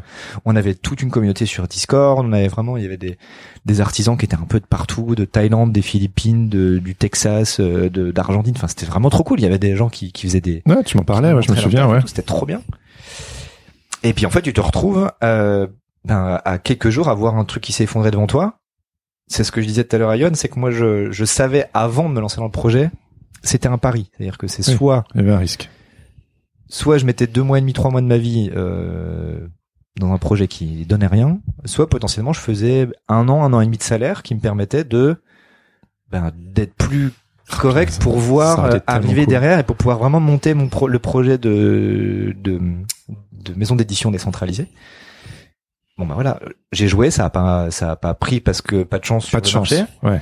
Mais il y a des gens, il y a des gens pour qui ça a marché. Il y a des projets qui se sont lancés quelques mois avant, euh, euh, des projets genre euh, Doodles ou euh, c'est des gens maintenant, ils ont lancé à un mois près, ils ont lancé, ça a super bien pris, et maintenant eux, ils ont pu euh, leur mise de départ qu'ils ont fait dans leur première vente, les réinvestir dans leur projet derrière, ce qui fait que maintenant, bah, ils font des expos partout, ils ils sont en train de monter plein de projets différents, ils lèvent des fonds parce que ils ont eu de la, enfin c'est le c'est le, le, le- le fameux truc de prêter courir, c'est-à-dire qu'ils ont de l'argent, ils ont un projet que les gens peuvent y croire, donc on leur prête de l'argent, donc ils peuvent monter des projets encore plus gros. Oui. De spirale. Parce que nous, on s'est un peu rétamé à la première marche de l'escalier. Mais c'est cool parce que j'ai appris plein de trucs. Oui, oui, oui. Euh, le projet en lui-même, euh, graphiquement, euh, je me suis, parce qu'on on n'a pas parlé du tout de ça, mais le côté euh, génératif est, est ultra intéressant dans euh, dans ce genre de projet-là, dans ce qu'on appelle, Génératif. dans ce qu'on appelle les projets PFP, projets de Profil Picture Project. Donc en gros, tes ava- un avatar que tu vas pouvoir mettre en, en avatar sur Twitter, sur Instagram, sur où tu veux. Donc cette image-là que tu vas acheter, ben en fait tu la génères avec. euh, moi j'avais un, un fichier avec euh, avec euh, c'est un, un corps de base, mais il y a même plusieurs corps de base, plein d'yeux différents, plein de bouches différentes, plein de barbes différentes, Des euh, poupées, machin. quoi. Des, des puppets. C'est ça. Mais en fait, il Des faut à ch- à chaque fois que tu dessines un nouvel élément, il faut être sûr qu'il rentre pas en conflit avec potentiellement tous les autres éléments que tu as créés avant. C'est un Enfin, gros taf. C'est un casse-tête ouais. de ouf. Hmm. Et du coup, c'est trop bien. Ouais, créativement, c'est, euh, c'est ouf. Ça avait créé quoi. Je sais pas, je dis une bêtise, genre t'en as, t'as créé une base pour faire 50 et puis après le truc t'en génères 600 par exemple, c'est ça? Moi, j'avais, moi, mon fichier, je crois que j'avais euh, euh, dans les dans les petites, euh, j'ai perdu, j'ai perdu mot. Euh, dans les petits éléments qu'on pouvait rajouter sur le personnage, euh, je devais avoir à peu près 200, 200 et quelques éléments différents, ce qui faisait qu'en combinaison, c'était infini. Oui, c'est. Ouais. C'est infini. Et nous, on devait sortir ce qu'on appelle un supply, donc une, un nombre donné de, de ces avatars. euh, si je te dis pas de bêtises, nous c'était 2222. Et on en a vendu. Mais vous les 12. avez mis en... Et en fait, 12 au bout- sur En fait, 2222. plus que ça, non, quand même. on en a, non, on en a vendu une quarantaine. Et en fait, là, on a dit, ok, le marché, en fait, c'est vraiment très, très, très effondré. Alors que c'était hyper On- prometteur. euh, Ouais. Les gens avaient dit on vous suit, c'est trop cool. Ouais, ouais. Mais en fait, les gens, ils avaient la valeur de ce qu'ils avaient comme actif euh, virtuel valait plus rien. Donc, euh, donc ils se sont dit, bah non, en fait, je vais pas investir maintenant. Hmm. Ce qui est normal. Enfin, c'est ce que tout le monde aurait fait. Mais euh, du coup, on en a vendu quelques-uns, une, une plusieurs dizaines, qu'on a finalement remboursé aux gens ah oui. en leur disant, on vous rembourse votre mise, vous gardez l'avatar, et en fait, tous les avatars, on les laisse gratuitement. Tant pis, le projet se fait pas, mais au moins euh, la communauté nous a suivis, donc au moins ils ont un, ils ont un petit bonbon qu'ils peuvent manger euh, derrière un JPEG. un JPEG, un petit avatar. Mais c'est rigolo parce que je vois encore plein de gens sur sur Twitter qu'on se Ouais, c'est cool. nos avatars. Mais euh, mais au moins c'est bien, ça ça apprend, ça fait ça fait le cuir, c'est cool. Allô, allô, ici le Patate Club.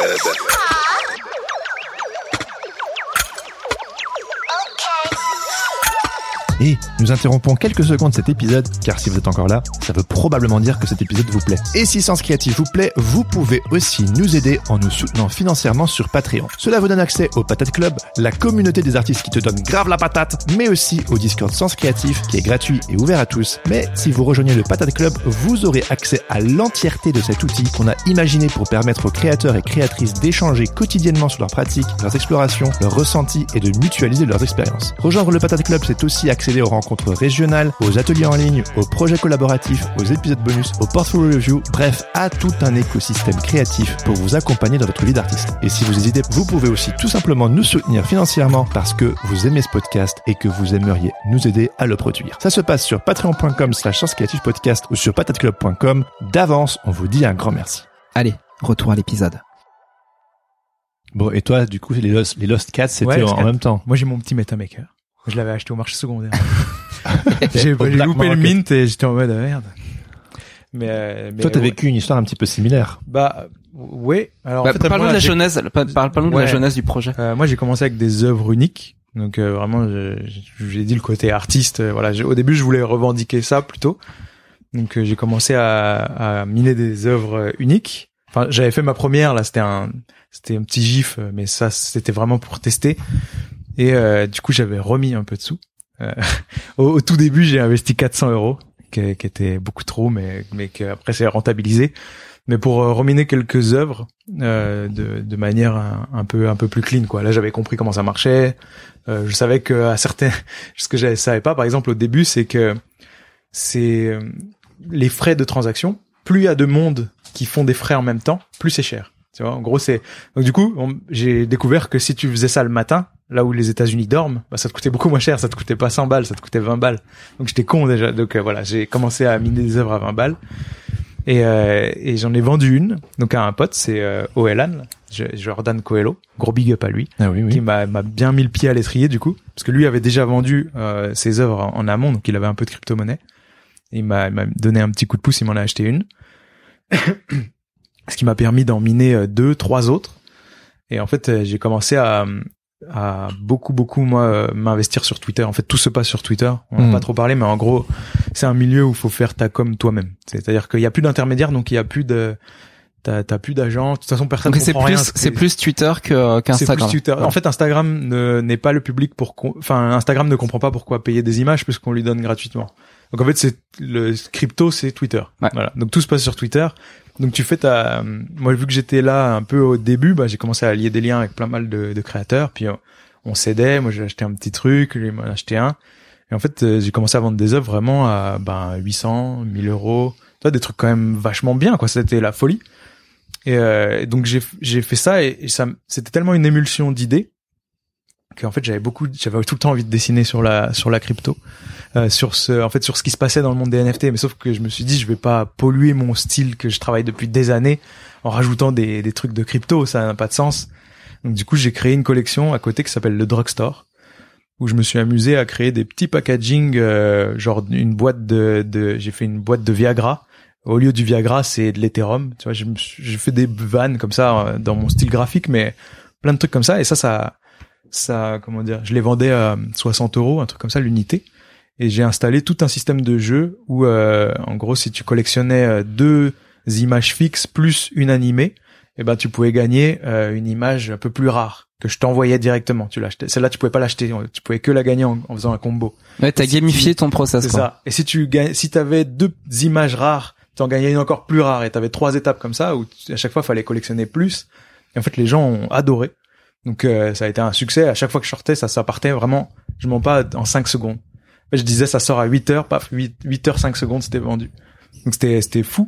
Et j'en ai fait, euh, bah, c'est pas fini, elle existe toujours la collection. Je le fais quand j'ai du temps, mais j'en ai vendu 80, je crois, images. Et en fait, les gens, après, vu que c'était gamifié, donc moi je les vendais à, tu vois, entre 60 et 100 balles selon le, le type, ce qui faisait un peu plus cher, les animés, machin. Et ben les gens se les rachetaient entre eux. Ah. Les gens se les rachetaient en, en- entre eux et euh, et c'était incroyable. En vrai, il y a des gens qui ont payé leur loyer grâce à ça. La vente record, c'était 4000 euros. Quelqu'un qui a, je sais pas, un gars qui est arrivé, euh, qui, qui, qui, je sais pas, qui voulait faire toute la collection d'un coup et ça, il avait pas envie de se faire chier à attendre les- que ça sorte. Il a acheté comme ça, paf. Donc c'était fou. Et moi, sur tout ça, ben, ce qui changeait tout, c'est que je touchais des royalties. Tu vois, je touchais 10%. Donc le gars, il a vendu, il a vendu pour 4000 euros. Et moi, j'ai touché euh, 400 euros dessus. Parce que c'était dans le, le contrat. dans Le smart contract, voilà. Donc en fait, ça profitait et aux gens qui s'amusaient à collectionner et à moi. Donc c'était vraiment un bonheur total.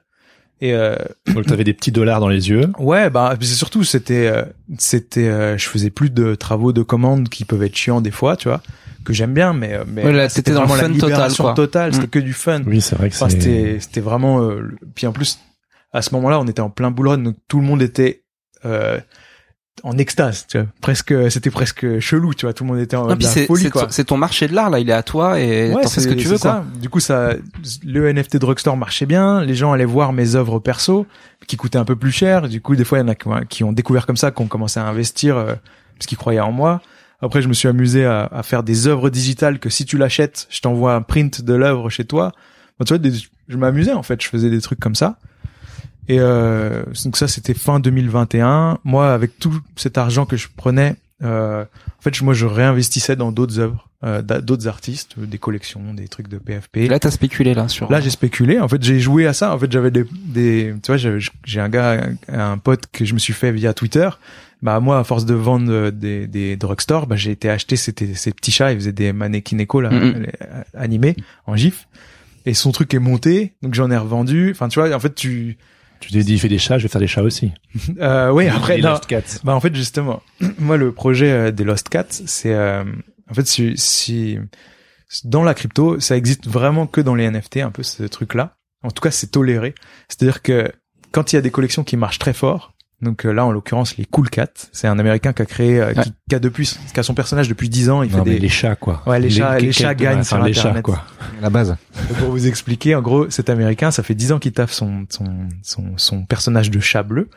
Euh, il fait euh, il fait des petits des petites BD qu'il faisait sur un blog, tu vois, tu sais à l'époque où t'avais des blogs cartoon là. Donc il faisait ça, il a il a créé une collection, euh, comme t'expliquais, une collection générée, donc avec plein de d'ustensiles, plein de coupes de cheveux différentes, bref, des avatars quoi. Donc il a créé 10 000 chats. Au tout début, euh, c'était vendu 20 balles, euh, c'était pour rigoler quoi. Mm. Et en fait, ce projet a explosé, un peu, le- c'est le Hello Kitty du Web 3, tu vois, et c'est monté très très cher, euh, au point que c'était à 30, 40 000 euros le chat. Et, euh, et moi, j'avais pu en acheter un au tout début à 40 dollars. J'étais hyper content et surtout, en fait, au-delà de ce côté euh, argent, euh, la communauté était vraiment euh, incroyable. Enfin, ça c'était trop bien, quoi. Les gens faisaient des fan art et tout ça. Et, et en fait, moi, j'ai commencé à à faire beaucoup de fan art euh, parce que tu sais dans l'émulsion tu tu aides ton projet en fait en le, en faisant ça et tout ça. Et euh, et euh, au moment où le je crois que début janvier 2022 ça a commencé à redescendre euh, le- le- l'engouement.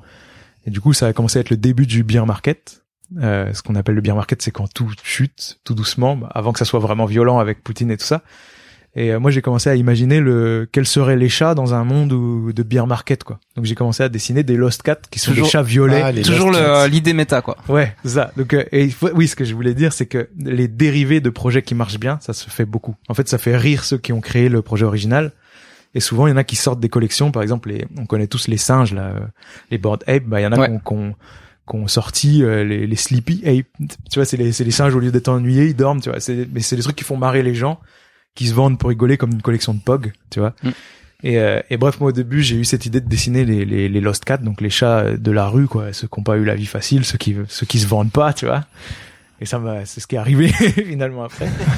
Et en gros, C'est des vrais. SDF. euh. Ouais, au tout, tout début, j'ai dessiné voilà quelques personnages comme ça, et puis je sais pas, à force de les regarder, je les kiffais en fait. Euh, Tu sais, je les ai fait en mode gangsta, en mode euh, vraiment les, les chats, ils sortent de GTA, tu vois, ils, sont- ils ont la vie dure quoi. Et du coup, euh, Tough Cats. Voilà, c'était un peu ça. Donc j'ai dessiné deux trois persos comme ça et puis je me suis dit ce serait vraiment bien de faire une collection euh, générée, j'adorerais j'adorerais essayer en fait au-delà du côté euh, faire de l'argent, c'est en fait c'était quelque chose que je, je ne comprenais pas Ouais, comment ils essayer, faisaient. essayer d'explorer tout le Ouais, process c'est en fait et comprendre comment comment ça, comment ça dessiner ça se des goupille, éléments quoi, voilà. pour générer ensuite 10 000 chats, je trouve ça incroyable parce que ça, tu vas avoir des chats que t'as jamais imaginé qui vont sortir. Mm. Tu t'as, jamais imaginé deux trucs ensemble. donc Ouais. c'est- Donc j'ai commencé à dessiner en fait sans sans savoir comment j'allais faire. J'ai commencé un peu à, à dessiner des des bah, des différentes têtes, différents machins. Et j'en ai parlé à Lucille Faroni, que vous connaissez. Coucou Lucille. Créatif. Bien Coucou. Lucille. Et euh, je disais putain j'aimerais trop faire ça, mais je connais rien en développement et tout. Et elle me dit bah mon copain Maxime, euh, je cite pas Et son nom parce Maxime. qu'il est tout le temps sous, Ah, sous, c'est sous son mec. pseudonyme. Parce que je savais qu'il y avait un Maxime dans le coup, Ouais. c'est le mec de Lucille. Et ben, Maxime Nalcares sur Twitter, euh, en fait, elle me dit, bah, il est développeur de jeux vidéo, donc en fait, euh, si vous peut-être vous pourriez en parler ensemble, ça se trouve, il sait faire. Je me dis, bah, vas-y, de toute façon, on perd quoi? Donc, on a commencé à faire ce, à commencer à se rencontrer, euh, voilà, et il me dit, bah, franchement, j'ai regardé, c'est facile à faire en fait, euh, le à générer, à faire le contrat et tout, donc vas-y, let's go. euh, On se met d'accord sur euh, si ça marche, on divise. euh, tu vois, c'était euh, 50 pour moi parce que j'avais l'idée et eux 25 25 parce que Lucille s'occupait du community management. Très fort Donc on, pour ça. on s'est fait une petite équipe, tu vois. Ouais. Et, euh, et, et on est parti comme ça. On a bossé cinq mois. Euh, alors moi à fond.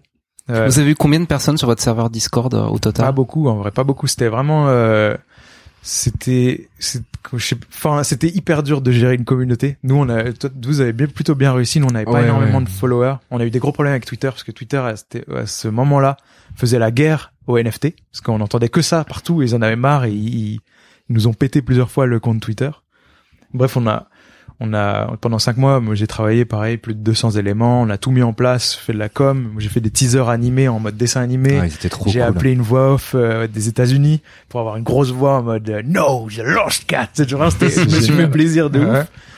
Et on a sorti ça euh, un peu, un tout petit peu avant vous, Ouais. mais en une gros- semaine ou deux, je crois. une semaine avant, mais c'était la même ambiance. En fait, on l'a le jour de la sortie, on l'a, on l'a. Il y avait des gens qui attendaient euh, quand même. C'était, ça, c'était assez. Enfin, il y avait une attente quand même assez. Ah oui, quand tu fais un lancement de NFT, bah il y a une communauté derrière, Oui. ils attendent, ils attendent, puis il y a un faut moment vous où dire c'est- qu'il y y a cinq mois de où on tease les gens, on leur montre. euh, Donc il y a des gens qui commencent à arriver de plus Et en plus. il y a, et il y a un qui- jour J en fait où on peut on, ça, on les peut gens qui miner, font on peut la file devant un Apple Store. peu ça. Là, il y a, il y a le running gag de euh, des, gens qui vont te euh, juste te demander Ven, W-E-N pour dire when. euh, Oui, Quand est-ce que vous allez euh, Ah oui, ça oui, sort, d'accord, hein, ouais. La collection, tout ça. Ouais. Parce que bah t'as des gens qui aiment bien ça, ça. Mint. T'as des gens qui aiment bien le projet, mais t'as aussi des gens en fait qui se disent si je suis là maintenant et que ça marche, Ouais, je leur ai acheté Podzob et je vais le revendre plus cher demain ou Bien dans sûr. une semaine. Tu vois, il y a beaucoup de le moment, le moment à pas louper quoi. C'est pour ça que ça attire beaucoup de gens, un lancement.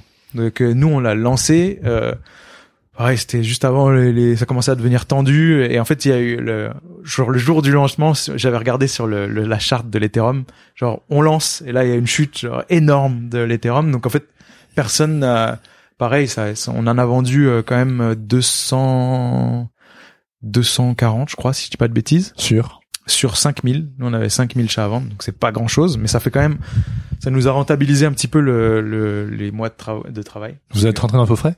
On, euh, ouais, on est avec Presque. un petit SMIC, quoi. Vraiment Oui, euh, léger, SMIC. léger. Mais, euh, enfin, moi, moi encore, parce que j'avais 50%, euh, 25 20 à 25%, et euh, franchement, ça valait pas le coup, quoi. Ouais. Mais, euh, donc, euh, euh, alors nous, on n'a pas enterré le projet. Euh, moi, j'ai toujours pour, euh, en fait, j'attends que le bien market passe. Euh, j'ai quand même plein d'idées sur ce truc-là et ça me fait vraiment Parce que marrer. ça peut re- repartir en fait. Bah ouais, ouais, nous, nous, il a- Ouais. le projet est officiellement euh, en pause euh, longue, mais c'est pareil. Oui, c'est un peu ça. on sait que on sait que ça potentiellement ça peut repartir. Enfin, c'est ce qui c'est ce que Yoann disait, c'est que les communautés elles sont tellement emballées et puis c'est des vraies communautés de oui t'as t'as des gens qui viennent juste spéculer, soit, mais il y a aussi sur les serveurs Discord t'as des, vraiment des gens hyper cool. Tu vois t'as des grave. tu rencontres vraiment des personnes euh, ben pas en vrai. du Ah, ils sont passionnés, quoi. T'as vraiment des gens Ouais. passionnés et passionnants. Nous, on s'est fait des potes hein, sur un projet de dérivé parce que toi, Bah oui. c'était un projet vraiment euh, créé de toutes pièces et tout. Nous, c'était vraiment un truc pour se marrer, quoi.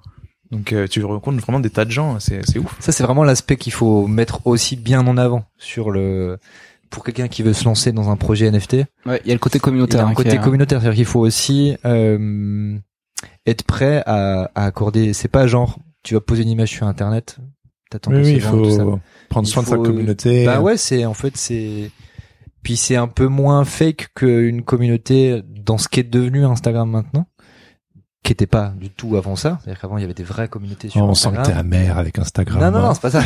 non, non, mais je veux dire, il y a un truc de.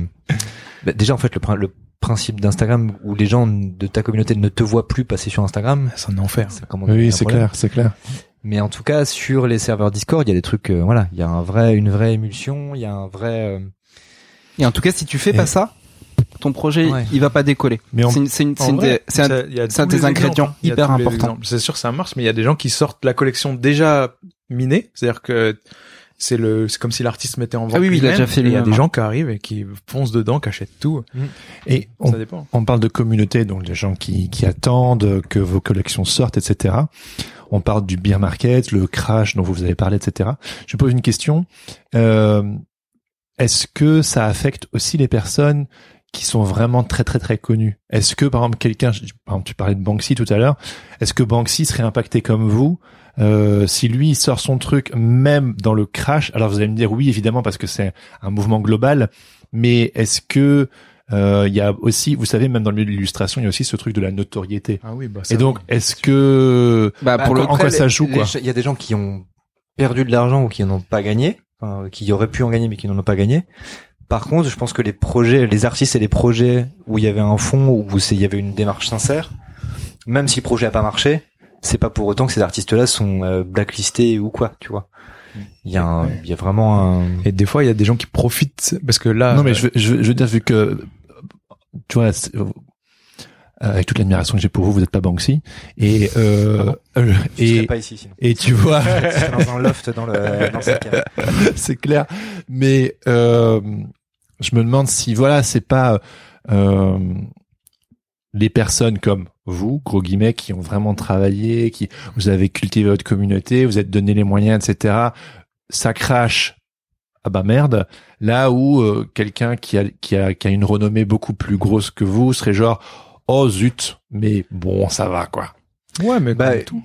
Ouais, ouais, c'est ça, comme tout. Je pense qu'il y a des- il y, a des artistes qui s'en foutent déjà, qui ont essayé, euh, des artistes avec des grosses notoriétés qui ont essayé, ça a pas marché, pff, c'est passé à autre chose. Puis t'as des artistes qu'on, enfin t'as des artistes ou des des gens qui ont investi dans ce milieu-là, qui ont perdu beaucoup d'argent, mais qui avaient déjà beaucoup d'argent avant. C'est ce que c'est ce que disait Laurent tout à l'heure, c'est qu'il faut il faut investir de l'argent que t'es prêt à perdre, parce que ça reste Oui. ça reste que tu le veuilles ou non, ça reste quelque chose de spéculatif. Bah, de toute façon, c'est, ça change partie pas d'une toile. Si Oui, c'est ça. une toile, enfin, elle va Et- pas forcément prendre de la valeur. hein. Est-ce qu'un jour ce sera plus spéculatif? Non, ça je pourrait pense pas, c'est c'est un- l'art. C'est un marché qui s'autorégule, donc euh, c'est. c'est- y a- Alors, par exemple, euh, on parlait tout à l'heure de Bitcoin. euh, avant de s'évanouir dans la nature, le, ou les créateurs de Bitcoin ont rechangé un peu la manière de, en gros, le code hein, dans Bitcoin pour euh, pour éviter justement une une surdérégulation du marché. Donc en gros, ils ont fait un espèce d'acte de, de dire on va essayer de protéger un peu les gens qui sont dans dans cette sphère-là, qui croient au projet et qui veulent pas faire n'importe quoi pour les pro- protéger des gros requins de la bourse justement et des gens qui voient juste un un, un endroit pour spéculer. Donc c'est des marchés qui s'autorégulent puisque c'est ça c'est le pouvoir est à tout le monde. Donc euh, demain euh, demain si tu as une grosse communauté, tu peux avoir du poids toi sur euh, sur une sur une blockchain. Donc euh, C'est incroyable.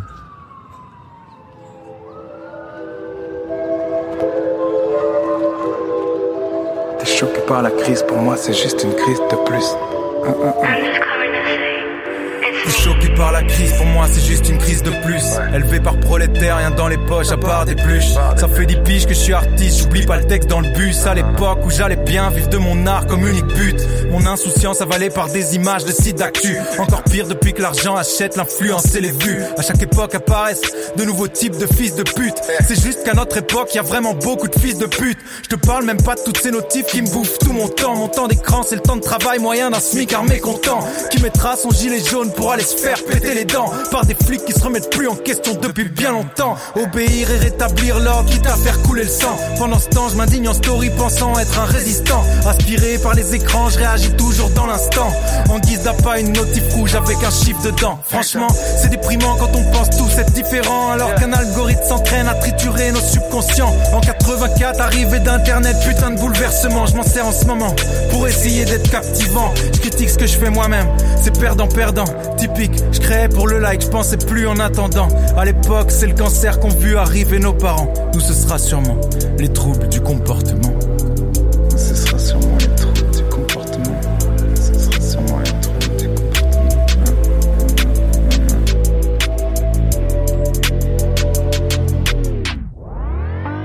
Et vous avez réagi vous? Comment vous deux euh, quand vos projets se sont un peu cassés la gueule? Euh, bah, c'était très dur en vrai parce que bah moi, enfin, je- en fait, je me suis dit, euh, tout s'était bien passé pour moi jusque là dans la blockchain, c'était la folie, c'était vraiment trop bien. C'était la rue vers l'or. Ouais, et ouais, un peu. Et je me suis dit, bon, ce projet-là, il me fait vraiment marrer. Ça, je m'éclatais de ouf. Euh, j'ai un peu investi aussi avec les voix off le- et surtout le temps, parce que je me suis dit, en fait, je veux le faire à fond. Je veux pas avoir de regrets. En fait, si ça marche pas, je veux au moins avoir fait le max. Donc, j'ai fait vraiment cinq mois non-stop et c'était un peu euh, qui tout double, parce que cinq mois sans bosser, moi, j'ai pas de l'argent euh, de de ouf de côté, donc. euh, tu vois, c'était vraiment, j'étais sur mes réserves si ça marchait pas. Mais euh, alors sur le coup, ça a été très dur parce qu'on s'imaginait déjà péter le champagne, faire un sold out en quelques jours. Et, et en plus, ça a commencé un peu, tu sais, ça, ça s'accélère au début, tu vois, euh, tu sais, 30 minutes, 50. Ah bah les pro, 100. les premières minutes Ouais, c'est impressionnant. minutes, les premières minutes c'est impressionnant. Enfin, c'est assez, assez fou, quoi. Mm. Et du coup, bah, on a bien compris assez vite euh, avec l'ambiance actuelle que ça allait pas repartir. On a essayé quand même. Et puis, euh, c'est surtout que chacun, ben, on a, au bout d'un moment, on peut plus passer du temps indéfiniment. Bien sûr. Donc, on s'est tous un peu repartis dans notre coin à travailler pour euh, vivre, quoi. C'était un peu, euh, c'était un peu amer. mais après coup, je le vis vraiment pas comme un échec parce qu'en vrai, euh, on a, enfin, c'était hyper intéressant. On a vraiment hyper bien travaillé. Ne serait-ce que déjà au, au au sein de l'équipe, c'était vraiment une gestion. Euh, c'est très compliqué les NFT parce que en fait, tu vis au, faut tout, faut que tout fonctionne euh, sur le, le créneau horaire américain, en gros, si tu veux que ça fonctionne bien sur les réseaux. Donc déjà, t'es décalé du monde réel, quoi, de, de la France. Et euh, et t'es dans un, dans plus de ça, t'es dans une niche de gens qui parlent que de NFT et tout. Donc t'es complètement déconnecté du monde et il fallait qu'on communique très bien entre nous en fait, parce qu'il y a des moments de tension, il des moments où on savait plus trop où on allait, on n'était plus sûr. Mhm. Donc en fait, on a vraiment très bien géré ça. On se parlait franchement de tout, d'argent. Moi, je suis arrivé, j'aurais dit bon, les NFT, c'est voilà, je veux que ce soit clair sur l'argent. Qu'est-ce qu'on fait si ça marche? Qu'est-ce qu'on fait si ça marche pas? Combien on Je veux que tout soit mis sur la table. Il y a pas de on verra. Donc ça m'a beaucoup appris en gestion. Déjà, c'était incroyable ça. Et euh, et, et en vrai, le, juste de voir la naissance de toutes ces. En fait, dis-toi, tu donc toi, tu travailles pendant en tant qu'illustrateur, tu travailles pendant des semaines à faire tous tes petits personnages, toutes tes lunettes, tes yeux, tes machins. C'est long. C'est long, c'est tu t'amuses, mais c'est long et en fait tu vois pas trop où tu vas parce que c'est c'est c'est quand même euh, c'est bizarre quoi. Et en fait tu tu fais tous tes exports en PNG. Bref, tu donnes ça à, à Maxime pour mon cas. Et là, il lance sa machine à générer. Donc ça fait plein de petites lignes. On dirait que c'est Matrix sur son écran. Et là, en fait, t'as un dossier qui se remplit de 10 000 chats. Ouais, C'est un énorme gaufrier Ouais. d'images quoi. Et là, tu, en fait, j'ai passé des heures à, à regarder et à juste m'éclater de voir ce que l'algorithme avait créé avec ce que je lui avais donné. Et après, on s'est amusé à cacher euh, 12 chats uniques, vraiment dessinés à la main entièrement dans la collection. C'est ceux qui auront plus de valeur si ouais, euh, c'est des cartes quoi. rares, c'est les cartes brillantes Pokémon, tu vois. Et toi c'est vraiment ça l'art génératif. C'était fr- franchement c'était incroyable à faire et j'aimerais bien le, le relancer et j'espère que le projet va reprendre parce qu'il y avait vraiment des adeptes de fous qui ont gardé, personne n'a vendu. Il y a aucun aucune personne qui a miné n'a cherché à le vendre, à, à se débarrasser du projet quoi. C'est cool. Ouais, c'est cool. C'est cool. Et toi, t'as réagi comment? Euh, moi, j'étais, moi, c'était la bonne idée que j'ai eue, c'était que hum, le lancement de ce projet-là se passait quatre jours avec- avant le lancement d'un autre très gros projet euh, que j'avais cette année de chasse au trésor en réalité augmentée. Donc pour Mm. le coup, là, on était vraiment dans le monde réel. Donc en fait, j'étais en pleine fin de prod sur l'autre projet. Qu'on a vu à Nîmes. On a pu voir ça. Anime notamment. ouais. Donc comme je pleurais déjà pour l'autre projet, bon, j'avais plus assez de larmes pour euh, pour pleurer pour celui-là. non, en vrai, c'était euh, c'est toujours euh, assez dur à encaisser quand tu crois beaucoup en quelque chose que tu sais que objectivement il y a tout pour que ça marche, mais que Oui. élément perturbateur dont t'as pas la maîtrise, économique mondial. ça marche pas. Donc tu te dis putain si j'avais lancé, si on avait deux à deux mois près, à un mois près, à une semaine près, à allez à cinq jours près. C'est ça en fait, horrible, c'est c'est le hyper SI. rageant. Ouais. Pendant un mois, t'es en mode et si ouais. C'est ça. Si. Parce qu'on a même, ouais, voilà, nous on s'était dit, bah vas-y, on essaye de, on laisse le mint euh, jusqu'à l'été, mais en fait l'été, il y a personne sur le, les gens sont en vacances, ils en ont rien à foutre de ça. Est-ce qu'on reprend en septembre? Mais en septembre, il y a un des, un des gars de l'équipe euh, qui allait être papa, donc ça allait être compliqué. Enfin, à un moment, on s'est dit, ok, on va, on met tout sur pause, on va aller souffler, crier dans un oreiller, tout va bien se passer. Il y en aura d'autres. C'est pas celui-là, ce sera un autre. Ça nous a appris plein de trucs et c'est cool. Il faut savoir que dans les NFT, on en parle peu, mais c'est très très stressant parce qu'en fait, euh, c'est le marché de l'art en vitesse. Fois, on parle d'art, mais ça dépend. Des fois, c'est des PFP, donc c'est plus comparable aux cartes Pokémon. Mais, mais bref, c'est le comme le marché de l'art fois 1000 en vitesse. C'est-à-dire que tu, tu peux tout peut changer en une semaine, quoi. Mm. Donc en fait, quand tu fais un projet sur cinq mois, t'as des variables mentales. Genre t'as des crashs de l'Ethereum, tout le monde dit c'est fini les NFT, c'est mort, et ça repart. Et du coup, toi t'es en train de travailler sur ton truc, mais t'es constamment boxé. Ah oui, jusqu'à la sortie, Je pense pas que j'ai pas le cœur euh, assez accroché pour ça. c'est c'est en vrai c'est c'est c'est très dur, c'est très addictif parce que du coup ben t'es constamment euh, comment dire euh, Sollicitation. ouais sollicité Ouais. tout le temps quoi. Donc euh, donc c'est une fois que le projet marche pas, c'est dur. Hein. Tu regardes ton téléphone tout le temps en mode ah putain. Ouais. Mais, ça n'a euh, vraiment pas marché. C'est ouais, c'est ça. Sur le moment, ouais. enfin sur le moment, c'est tout ce que tu vois. mais- Mais tu vois, c'est après quand tu, si t'enlèves le côté rapide de la chose, c'est la même chose pour euh, quelqu'un qui bosse 5 ans sur un film, qui le lance en salle, Et c'est et le son, flop. et son, son film, Ou un- tu, tu, tu réalises un film et puis on décide de pas le distribuer. Ouais. Il y a eu ça Il y a eu ça aussi. dernièrement. Ouais. Ouais, mais tu vois, donc euh, faut remettre dans le contexte. Euh, Il y a aussi un truc, personne nous a poussé sous un train Oui. pour nous dire, euh, tu Oui. vois. En vrai, personne n'est à l'abri. Enfin, c'est juste une. c'est juste de l'entrepreneuriat en fait. Bah oui, c'est ça, c'est un projet t'essayes, t'essayes, ça marche, ça marche pas. Il y a des gens pour qui ça a marché, il y a des gens pour qui ça a marché très très bien. Mm. Il y a la très grande majorité, la majorité écrasante, c'est des gens pour qui ça a pas marché ou alors ils ont même pas essayé parce que ça a été trop dur. Enfin, tu vois, il y a c'est c'est la vie en fois pile quoi. Il y a beaucoup d'abandons. hein. Il y a Ouais. des gens qui ont fait une œuvre et ça les a saoulés parce que ça demandait trop de temps. Ils arrêtent. T'as même des projets, euh, t'as même des projets qui se sont lancés et ils ont été victimes de leur succès en plein vol. Ils ont explosé en plein vol. Les équipes ont pas réussi à gérer la pression que ça faisait d'avoir autant vendu. Enfin, il y a des, t'as vraiment Oui, des exemples euh, euh, C'est assez. interface euh, tu- auquel tu penses, non? Euh, je pensais à comment euh, Mecha Makers, euh, Mecha Mechaverse? Mechaverse. Ouais. De quoi quelque- ça, ça a tellement bien fonctionné que les gens ont pété les C'était plombs. des Français en plus. Ouais, c'est ça. C'était les mecs qui faisaient la 3D des, des robots méca en 3D. Bah, Et quoi, ils se sont mis sur la gueule et l'équipe, Ah c'est. non, je connaît crois pas- On connaît pas hein, le truc, mais je sais qu'il y a eu une grosse, Il- euh, il y a un gros. hein. Ils continuent. C'est vrai que je pense que le cerveau humain n'est pas fait pour euh, un gros succès euh, inattendu. euh, genre, c'est, ça doit être hyper dur à gérer. C'est comme, euh, c'est comme tu gagnes au loto, quoi. Ça doit être, Ben, ça, il y a en être dur plus des euh, trucs de, sur lesquels auxquels t'es pas t'es pas préparé mentalement parce que euh, il y a des gens qui sont en- comme c'est des grosses communautés enfin quand t'es- t'as un projet qui marche bien ça peut vite devenir des grosses communautés. Donc qui peuvent aller dans le sens positif mais ta communauté elle peut aussi se retourner contre toi. Elle c'est-à-dire que si elle elle peut estime que tu détruire l'as ton, floué euh, sur le ouais, projet que tu as vendu un truc au début puis qu'au final je sais pas t'as as fait ton projet de NFT il est basé sur un je sais pas sur un petit jeu que tu vas finalement laisser en application pour les gens ou sur un métaverse peu importe. Si au fur et à mesure du projet tu dis bah en fait moi j'ai pas les épaules pour faire le jeu donc on va garder ce projet là mais on va pas le faire tu te fais défoncer par la communauté tu te fais euh, Parce que ça a été vendu, mais euh, les promesses, elles sont pas tenues, quoi. Tu veux dire comme quand les gens lynchent les gens sur Twitter ou tu des te fais démonter ça. ouais, vraiment tu te fais plier Bah, en 12 aussi et je pense là t'es pas prêt quoi Des gens impatients. Tu vois, il y a Ouais. des projets où genre les gens s'attendaient pas à ce que tout ça se vende en une journée. Hmm. Et t'as les gens après avoir acheté et que c'est sold out, ils font bon alors. C'est quoi la suite C'est ça, les gens quoi. sont là en mode bah, si t'as pas prévu, euh, pas, voilà, si pas prévu le développement derrière, comment et tu c'est fais là hein le côté vitesse qui est très compliqué mais euh, après ça demande il y a des il y a c'est ouf parce qu'il y a bah, le projet Cool 4 par exemple eux euh, ça a tellement été fulgurant parce que on parle de je crois qu'ils ont fait 107 millions d'euros quand même euh, tu vois en vendant leur chat qui leur but c'était de faire un jeu vidéo mais en fait ils se sont rendus compte que c'était quatre pélos dans leur chambre et du coup ils ont embauché un CEO comme une start-up quoi Mm.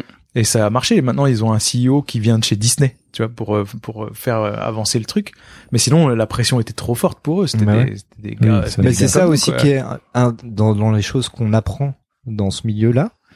Il y a le, la chose très chouette de savoir t'entourer de, de gens.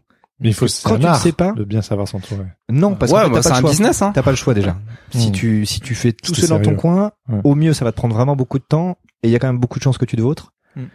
Donc vaut mieux essayer de t'entourer de gens. Nous sur le projet MetaMakers, il y avait des gens qui venaient vraiment de des, des planeurs strat, des gens qui étaient vraiment community managers et vraiment des trucs que moi je sais pas faire. Moi vraiment et c'est même ce que je répondais aux gens de la communauté qui sont venus un peu me pas m'engueuler mais genre quand le projet on l'a mis en pause gens disent ah mais euh, du coup euh, vous nous avez baisé euh, qu'est-ce que vous faites? Je dis Là, tu te détends moi je fais juste les illustrations dans le projet Toi, tu te calmes. ouais tu vois vraiment t'as un truc de tu fais confiance à, à, à de nouvelles choses t'apprends de t'apprends plein de nouvelles choses donc c'est euh, ça peut être que que que bénéfique pour ta manière de créer ta manière d'anticiper des projets futurs de ta ta possibilité de te dire euh, ah bah ouais peut-être qu'en fait je suis capable de bosser avec trois personnes alors que d'habitude euh, je bosse tout seul dans mon coin et là en fait à trois on peut faire un truc euh, Et puis c'est un savoir, euh, parce qu'on parle de ça de loin, mais euh, dites-vous qu'il y a énormément de marques qui s'y intéressent. Euh, moi, on m'a vraiment auditionné beaucoup.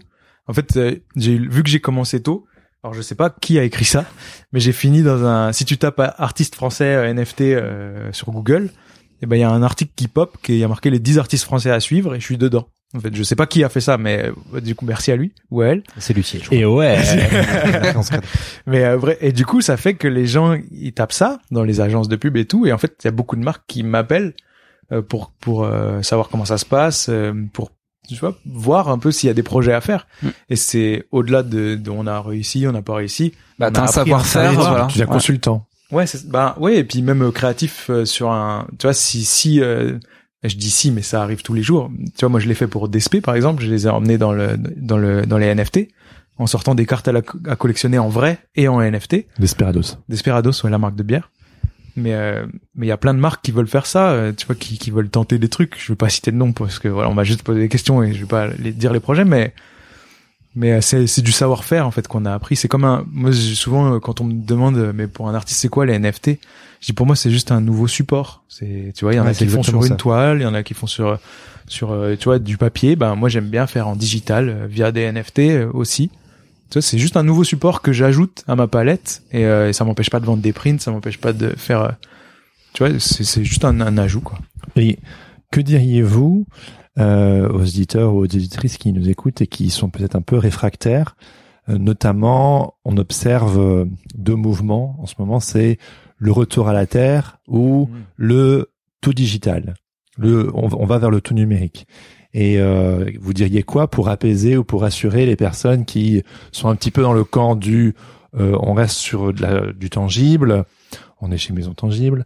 Euh, Enfin, tu vois, genre euh, alors qu'on a l'impression de se de louper le train en marche vers le tout numérique, mais parce qu'en fait, on a envie de rester sur justement, on commence à être satu- on est tellement saturé d'images de tout ce qui est numérique qu'on se dit euh, zut quoi, on va couper du bois et on va faire euh, des toiles comme tu dis. euh. Mm. Donc, vous diriez quoi à ce type de personne? Bah, en fait, se renseigner parce que en fait c'est pas Tu fais tes devoirs?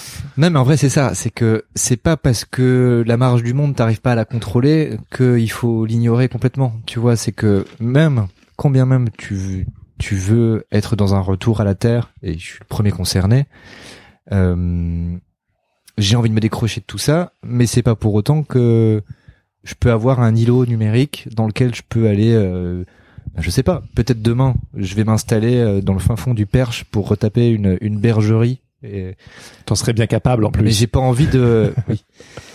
Mais ça m'intéresse pas de vivre sur un minima social ou de vivre de de l'argent que l'État me donne. Bah peut-être que je peux faire des NFT de temps en temps, euh, tout comme je vendrais des prints, tout ça. Mais au moins tout est dématérialisé. J'ai même pas à m'en occuper. euh, j'ai même pas besoin d'avoir mon atelier physiquement avec euh, tous mes prints rangés en archive, tout ça. Donc c'est pas incompatible en fait. Et ça prend un peu de temps de se renseigner. Mais en fait, dès que tu mets le nez dedans, euh, tu te rends compte qu'il y a juste plein de gens cool qui sont intéressés par ce truc-là aussi. Tu vas échanger des choses avec eux ou avec elles, et puis tu vas faire grandir un truc. Et c'est pas, c'est pas, euh, c'est ni mal ni bien. C'est-à-dire que tu peux y trouver ton compte. Tu vois, euh, on parlait de The Merge tout à l'heure. Il y avait, il y a eu beaucoup l'aspect écologique. Quand moi j'ai lancé le projet MetaMaker sur euh, Twitter, je me suis fait pulvériser par des gens en DM qui venaient me voir en me disant euh, ouais je comprends pas euh, maison tangible euh, tu défendais un truc euh, de retour au papier machin et tout euh, et là tu vas défoncer des arbres enfin tu C'est vrai tu brûles, ça. tu brûles la planète tout ça Donc, ouais, ça. La fatigue déjà de base Ouais. mais c'est évident parce qu'en fait il y a une- comme c'est un truc qu'on comprend pas il y a une réaction de, de Ouais. peur et de crainte Ouais. et maintenant je laisserai les gens faire leur travail de leur devoir justement pour l'aspect écologique des des blockchains mais mais c'est ça en fait c'est pas c'est pas des choses qui sont incompatibles c'est comme euh, tu peux devenir influenceur Insta- Instagram et, euh, et, et vivre euh, cul nu au bord d'une rivière euh, dans une tente quoi c'est pas Oh, voilà Il y en a qui le font. hein. Ouais. Moi, je voudrais ajouter un truc là-dessus, c'est que euh, on a quand même vécu euh, un an, un an et demi de gros changements dans ce dans ce monde, dans cet univers en fait des, euh, des NFT, euh, qui fait que le paradigme aussi il a un tout petit peu changé, c'est-à-dire euh, les NFT, les cryptos sont pris vraiment des gros murs dans la gueule. Et euh, et en fait il y a, y a des choses qui euh, qui ont, euh, qui, qui ont été transformées en fait. Et ce qui fait que euh, le côté justement ultra spéculatif qu'il y avait à un moment, en fait, bah ça ça fait peur à beaucoup de monde. Donc beaucoup de monde ont, freiné et ont, ont rétro-pédalé. Et ce qui fait que les, personnes qui restent et qui euh, euh, qui ont envie encore de, de, créer à l'intérieur de, de cet univers, puis d'investir d'investir dedans, en fait, le font de façon vachement plus raisonnée, avec un avec un recul sur euh, sur ce qu'ils ont vécu. Et euh, toi, c'est comme tu disais tout à l'heure, Johan, si tu y retournes, si tu relances euh, les les Lost Cats, tu sais ce que tu euh, tu sais de la manière dont tu vas le faire. T'auras pas le t'auras plus l'innocence et la naïveté du départ. Il va y avoir quelque chose de beaucoup plus euh, sûr. beaucoup plus puissant et plus raisonné. Et, euh, et voilà. quoi. C'est aussi comme ça que t'estimes finalement te, en, en te plantant et, et en te gaufrant et euh, la technologie de toute façon elle évolue donc euh, c'est pas c'est pas c'est pas un marche ou crève mais simplement bah euh, voilà faut pas l'ignorer euh, on peut en faire de belles choses Ouais. avec quoi De toute façon, en vrai, tu vois, quand tu posais la question pour les réfractaires, euh, je pense qu'en vrai, on peut on peut convaincre personne. Tu vois, Non. je veux dire, c'est c'est pas. euh, Est-ce que c'est mauvais pour l'environnement? Euh, Oui, en un sens. Euh, certainement. En vrai, j'en sais rien. Tu vois, pas, je suis pas. Je connais. Je connais même pas euh, techniquement comment ça fonctionne réellement. Je sais qu'ils ils travaillent à l'améliorer. Par contre, je me dis, en fait, c'est qu'on pourrait améliorer des choses qui produisent des, enfin, qui dépensent de l'énergie aujourd'hui, la façon dont on le fait, euh, via les NFT, tu vois.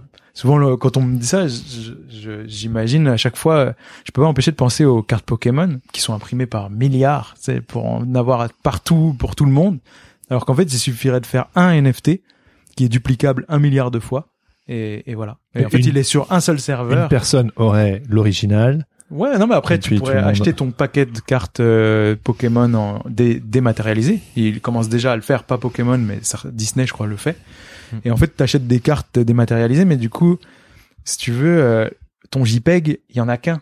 C'est-à-dire que tu donnes le droit de propriété à plein de gens, mais il, il est que sur un serveur. Oui, donc écologiquement. euh, Bah, si tu, si tu, je- moi, après, c'est très euh, enfantin comme raisonnement, mais je me dis, si tu, si tu appliques ça pour tous les flyers, toute la merde qu'on te met dans ta boîte aux lettres, tous les catalogues, tous les trucs, en fait, juste en remplaçant par quelques serveurs, tu peux remplacer euh, une tonne de papier imprimé assez fou. c'est pas faux. Alors, en soi, c'est un peu, le problème, c'est de, c'est pour ça que je sais pas et que je pourrais pas. et puis on n'est pas spécialiste de la question donc euh, Ouais, voilà, mais c'est surtout que l'humanité fait les deux. il- En fait, on imprime de- et on fait des NFT. Voilà, c'est ça, ouais. ça le Mm. problème. Mais c'est surtout, il faut prendre du du recul et un peu de d'envol par rapport à ça. C'est que celui qui va te tomber dessus en te disant ton NFT, il est sur une blockchain qui pollue. Alors déjà, avec euh, le, le changement de The Merge, c'est plus le cas sur Ethereum. Je crois que peut-être une grosse bêtise, hein, mais je crois que maintenant le- l'équivalent de la blockchain Ethereum consomme moins que Twitter, par exemple. tu vois. si si si. Toi, c'est Non, vraiment- c'est pas une connerie, ouais, c'est vrai.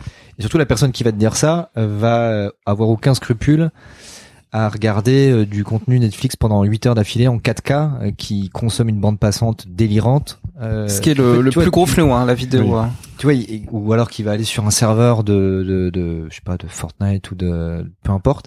Ouais. Donc en fait, il faut tout remettre en perspective. Oui, ça pollue. En fait, tout ce que tu fais dans la vie pollue. Oui. Il faut voir à quelle mesure ça pollue. Il faut voir dans quelle mesure tu peux euh, changer des choses pour que ça pollue moins. Ouais, qu'est-ce que Euh, t'apportes sur la table, toi, euh, concrètement? Voilà, Ouais, c'est ça, qui est, parce qui est que si- important. Si demain tu veux vraiment plus polluer, aucun souci. Euh, collapsologie totale, on est en décroissance euh, et là tu vas dans le perche, tu vas faire juste pousser des carottes Mhm.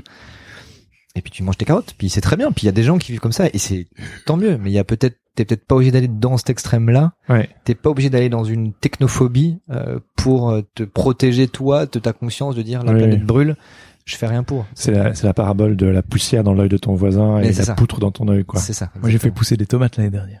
en même temps que je faisais Oh, des. Ah, tu vois là, c'est assez qui Ça Normalement, j'ai annulé. T'as fait ta bonne action. Mais t'as acheté tes graines sur Amazon.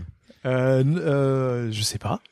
Où est-ce que j'ai eu mes graines je, euh, Non, je crois que c'était dans le magasin à côté. C'est des graines non fongibles.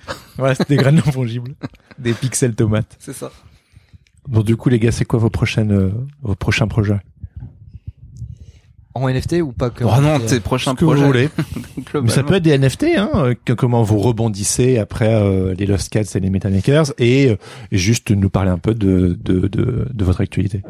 Bah, vas-y, euh. Ouais, dur. euh. bah moi les NFT ça continue. Là là je suis en train de dessiner un des drugstores qu'une personne a débloqué justement, donc un, un plus rare là, parce que je les dessine euh, selon l'actualité du moment, donc je, je les dessine pas en avance. Donc là, quelqu'un vient d'acheter et de faire un combo, donc je, suis- je suis là-dessus. Et euh, je compte relancer les Lost Cats. Donc voilà, je viens de, de, de je l'ai acté il y a plusieurs official. semaines, c'est officiel. En fait, je voudrais refaire un teaser et vu que les Lost Cats ont été créés en imaginant ce que serait le monde Mais le contexte Euh, est mieux maintenant pour les relancer? je sais pas. En fait, je vais jouer de ça. C'est-à-dire qu'ils ont été imaginés. Euh, les Lost Cats, c'est les, c'est les, c'est les chats qui sont sortis pendant le bear market. Donc ils, ils ont pas marché comme leur vie. euh, c'était leur vie de pas marcher finalement. C'est des marginaux maintenant. je vais, re- je vais jouer de ça en allant rechercher cette voix off euh, des US là et faire les Lost Cats qui se They're relèvent de cette chute et qui vont repartir et on verra ce que ça donne. Peut-être ça marchera pas. ou- Mais euh, pardon, je vais m'amuser là-dessus quoi. Et sinon, euh, C'est vraiment méta méta quoi du coup. Ouais. quoi. Et après, en projet en dehors de ça, euh, j'ai des grosses envies de sérigraphie en ce moment. Ah bah voilà le retour Voilà, à la terre, le retour là, à la terre. Ouais. Bah justement, en fait, j'ai là j'ai fait un an de beaucoup beaucoup de digital parce que ça marchait pour moi et que ça me pétait le crâne, donc je faisais que ça. Et un peu là, j'ai le contre-coup de, pff, ok, qu'est-ce que j'ai fait en dehors de ça? Tu sais, je sors de mon ordi et, euh, et j'ai envie d'avancer là-dedans. Donc euh, voilà, je, là, je réfléchis à des sérigraphies euh, moitié peintes, moitié sérigraphiées, pour euh, voilà, pour faire des trucs cool. Et euh, sinon, c'est plutôt calme cette fin d'année. Euh, Je, reprends mes esprits parce que au-delà de, des NFT, j'avais monté une marque de vêtements aussi qui s'appelait Typique et qui a- n'a pas marché aussi, mais dû plutôt à des problèmes humains. Le projet est arrêté Euh, le projet, a, enfin le projet a très bien marché, mais on l'a arrêté parce que entre- on avait un problème entre associés et Ok, du coup on l'a on a arrêté. Donc euh, donc c'était une année un peu où euh, moi j'ai eu euh, deux j'ai du mal à dire échec parce qu'en soi j'ai appris énormément mais j'ai eu deux loupés entrepreneuriales. Il n'y Donc a là pas d'échec, il n'y a que des leçons. voilà, exactement. donc là j'en tire les leçons, Nelson Mandela. c'est ça. Donc Et là, tu je- continues aussi les stickers sur automobile? Euh, ben j'ai j'ai j'ai pas de nouvelle voiture à décorer mais ouais, je suis toujours là-dedans dans ce Bah, c'est- Si vous avez l'occasion d'a- d'aller sur euh, sur l'insta de, de Yann, allez voir. euh, Ouais, c'est- je décore c'est des voitures de magnifique. course. Moi j'attends le prochain album de rap quand même. Bah j'aimerais bien m'y mettre en 2023 avant d'être trop vieux et de plus avoir envie, tu vois. Je me souviens pendant le confinement, euh, bon, c'est du chit chat de fin là, hein, mais euh, t'avais fait deux clips vidéo Oui. que je trouvais mais magnifiques. Merci. Franchement. Bah ouais, ouais, j'ai envie de le refaire. Le problème, le seul, en fait, ce qui m'a fait un peu euh, stopper la musique, c'est que la mise à jour Mac euh, ne marche plus avec mon logiciel Ableton. Donc en fait, je suis obligé d'aller en studio ou d'acheter la mise à jour. Et du coup, je laisse traîner. Mais j'aimerais bien faire au moins un album avant d'arrêter. Avant d'arrêter. Bon, je sais pas. C'est quoi fait, cette c'est juste que je excuse sens l'envie. partir sur une Non, mais et je sens que l'envie de rapper s'en va petit à petit. Je suis dans ma vie. euh, tu vois, je fais pousser mes tomates. J'ai plus rien à dire. Ah, Donc, donc tu fais euh, du- du rap sur des tomates. j'en sais Ouais, ouais. Non, mais en vrai, j'ai plein de choses à de dire. juste- Je me suis calmé, tu vois. Au lieu de Lego rap, tu fais de l'éco rap, Voilà, je, je- Tu fais du slam, ça, voilà. du terreau rap. du rap conscient. Mais bref, oui, j'aimerais bien faire un album et euh, vraiment un vrai album euh, avec une, une vraie direction. Mais ça sera sûrement pour l'année prochaine, on verra. Mais voilà, sinon rien de. J'ai fait une affiche pour Le Mans, le circuit du Mans. Ah bah oui. Donc ça rejoint l'automobile, c'est Ok. sympa. D'accord. Le mec bouclait la boucle. C'est Voilà. ça. C'est ça. Et toi rien. Euh, ben plein de projets. Euh, le plus gros étant la la fusion. Euh, moi aussi, je fais mon The honneur. merge. Ouais.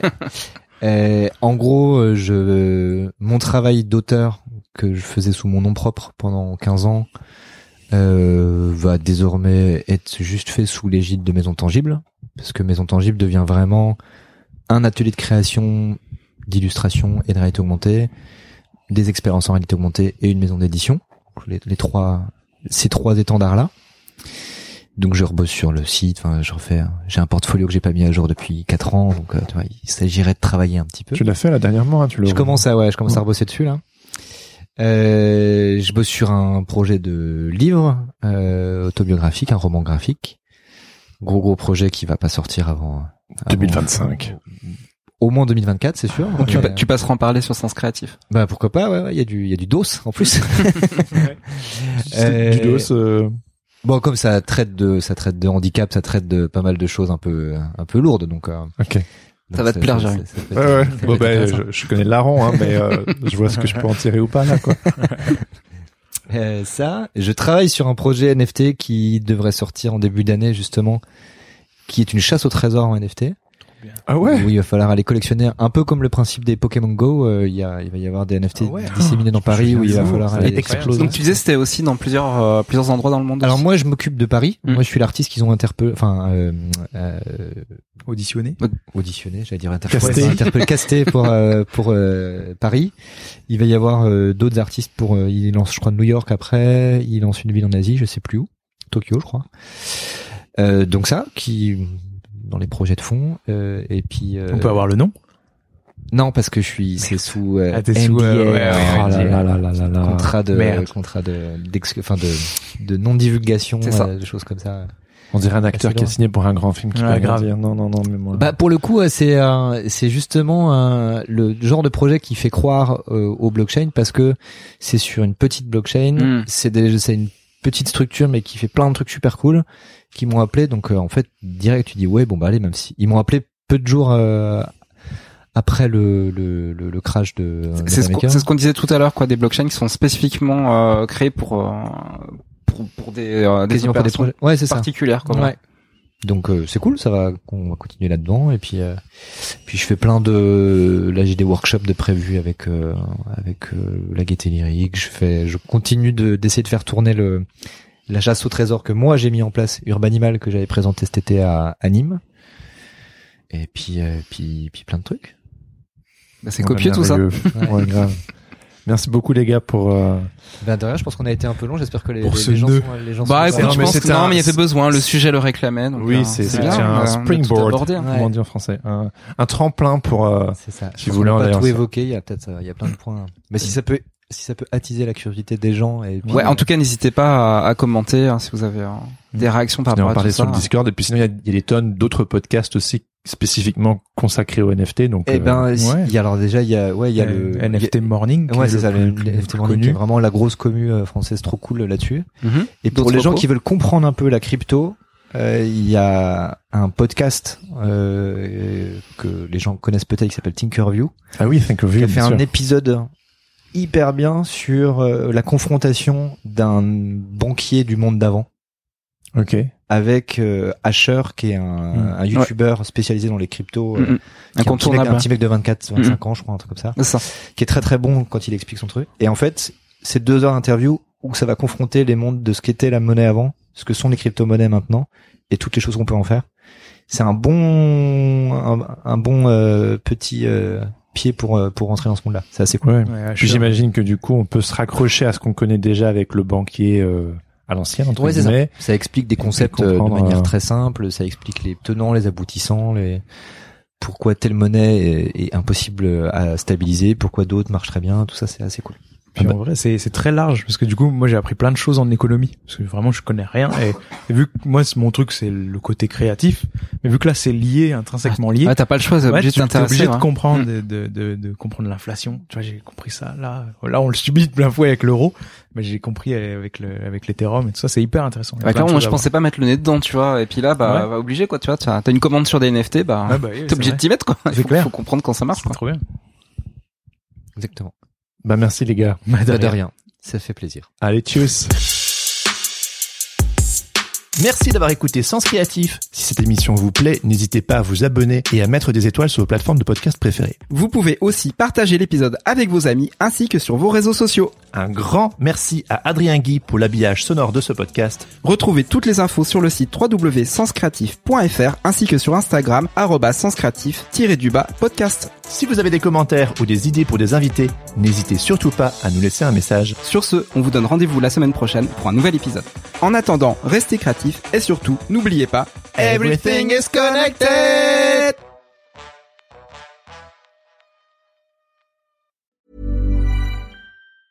Hey, it's Danny Pellegrino from Everything Iconic. Ready to upgrade your style game without blowing your budget? Check out Quince. They've got all the good stuff, shirts and polos, activewear and fine leather goods, all at 50 to 80% less than other high-end brands. And the best part? They're all about safe, ethical and responsible manufacturing.